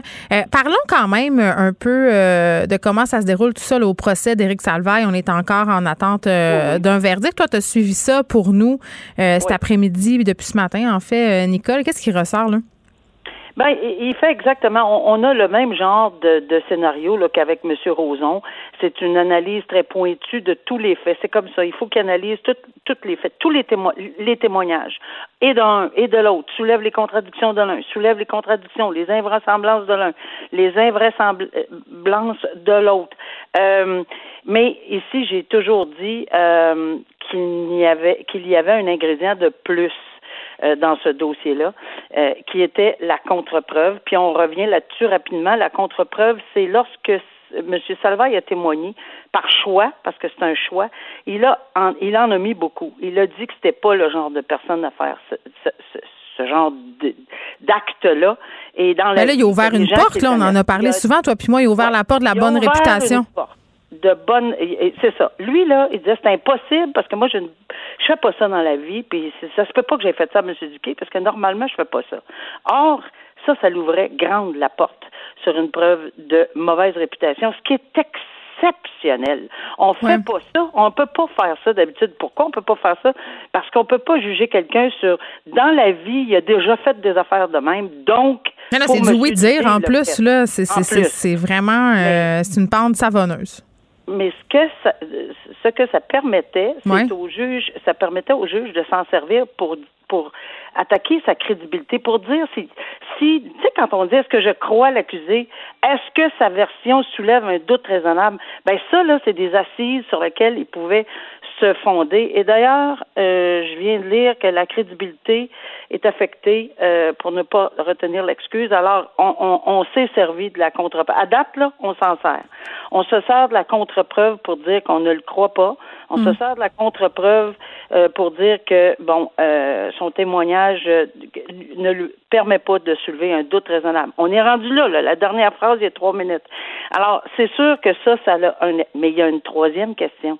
Est-ce que la couronne qui est le procureur de la couronne, s'est déchargé de son fardeau de preuve en, plaid... en prouvant tous les éléments de l'infraction hors de tout doute raisonnable. Il y en a trois chefs, là. Puis là aussi, euh, par rapport à Donald Duguay, on a essayé euh, justement de mettre en relief peut-être euh, ses trous de mémoire. Là, on l'a questionné aussi assez ah vertement sur des détails, Nicole, que, voyons, quand ça fait autant d'années, tu te souviens plus combien il y avait de boutons sur la chemise, là? Exactement. Et ça, le juge le soulève. Et ça, pour certains, on dirait que le détail, c'est important, comme ça se peut pas. Et que pour d'autres, c'est moins important.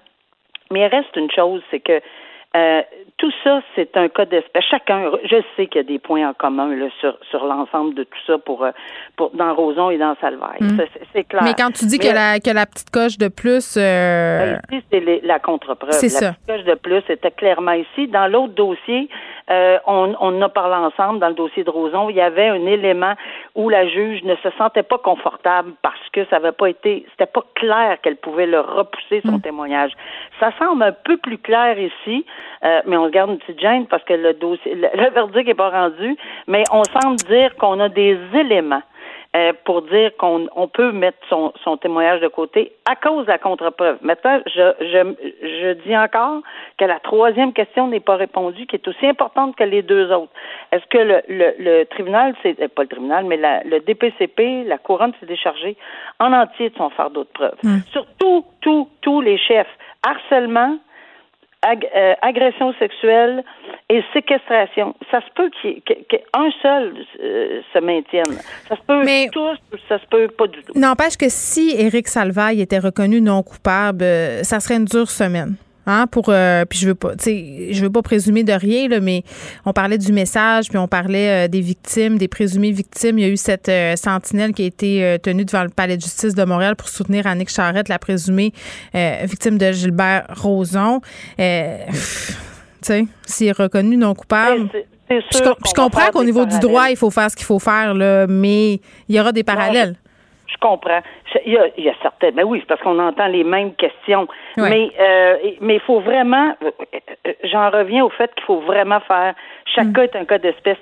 Le seul lien là, c'est qu'on est en, matière d'agression sexuelle, oui, euh, mais et qu'on est en matière de dossiers extrêmement médiatisés. Mm mais qu'on fait ça tous les jours. Il y a probablement 15, 15 plus que ça au Québec en ce moment, dans la même semaine, dans les mêmes circonstances, on n'a rien entendu parler. Mais oui, puis je le rappelle parce que c'est trop décourageant, le DPCP qui est sorti cet été pour dire qu'il y avait 50% des causes qui étaient portées devant la justice pour agression sexuelle euh, qui se soldaient par une condamnation. Là. Donc, quand même, c'est pas vrai euh, que ça fonctionne jamais. Nicole, merci. Je vais te souhaiter un joyeux Noël. On saura pas hein, c'est quoi le verdict. Je vais laisser ça à Mario Dumont qui suit euh, dans quelques instants.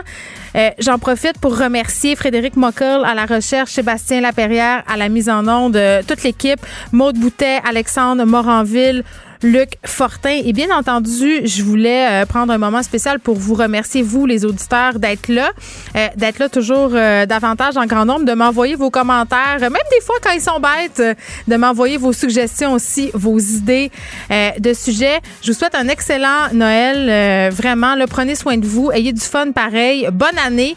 Je vous laisse avec Mario Dumas je vous rappelle qu'on a notre programmation spéciale qui commence le 4 janvier.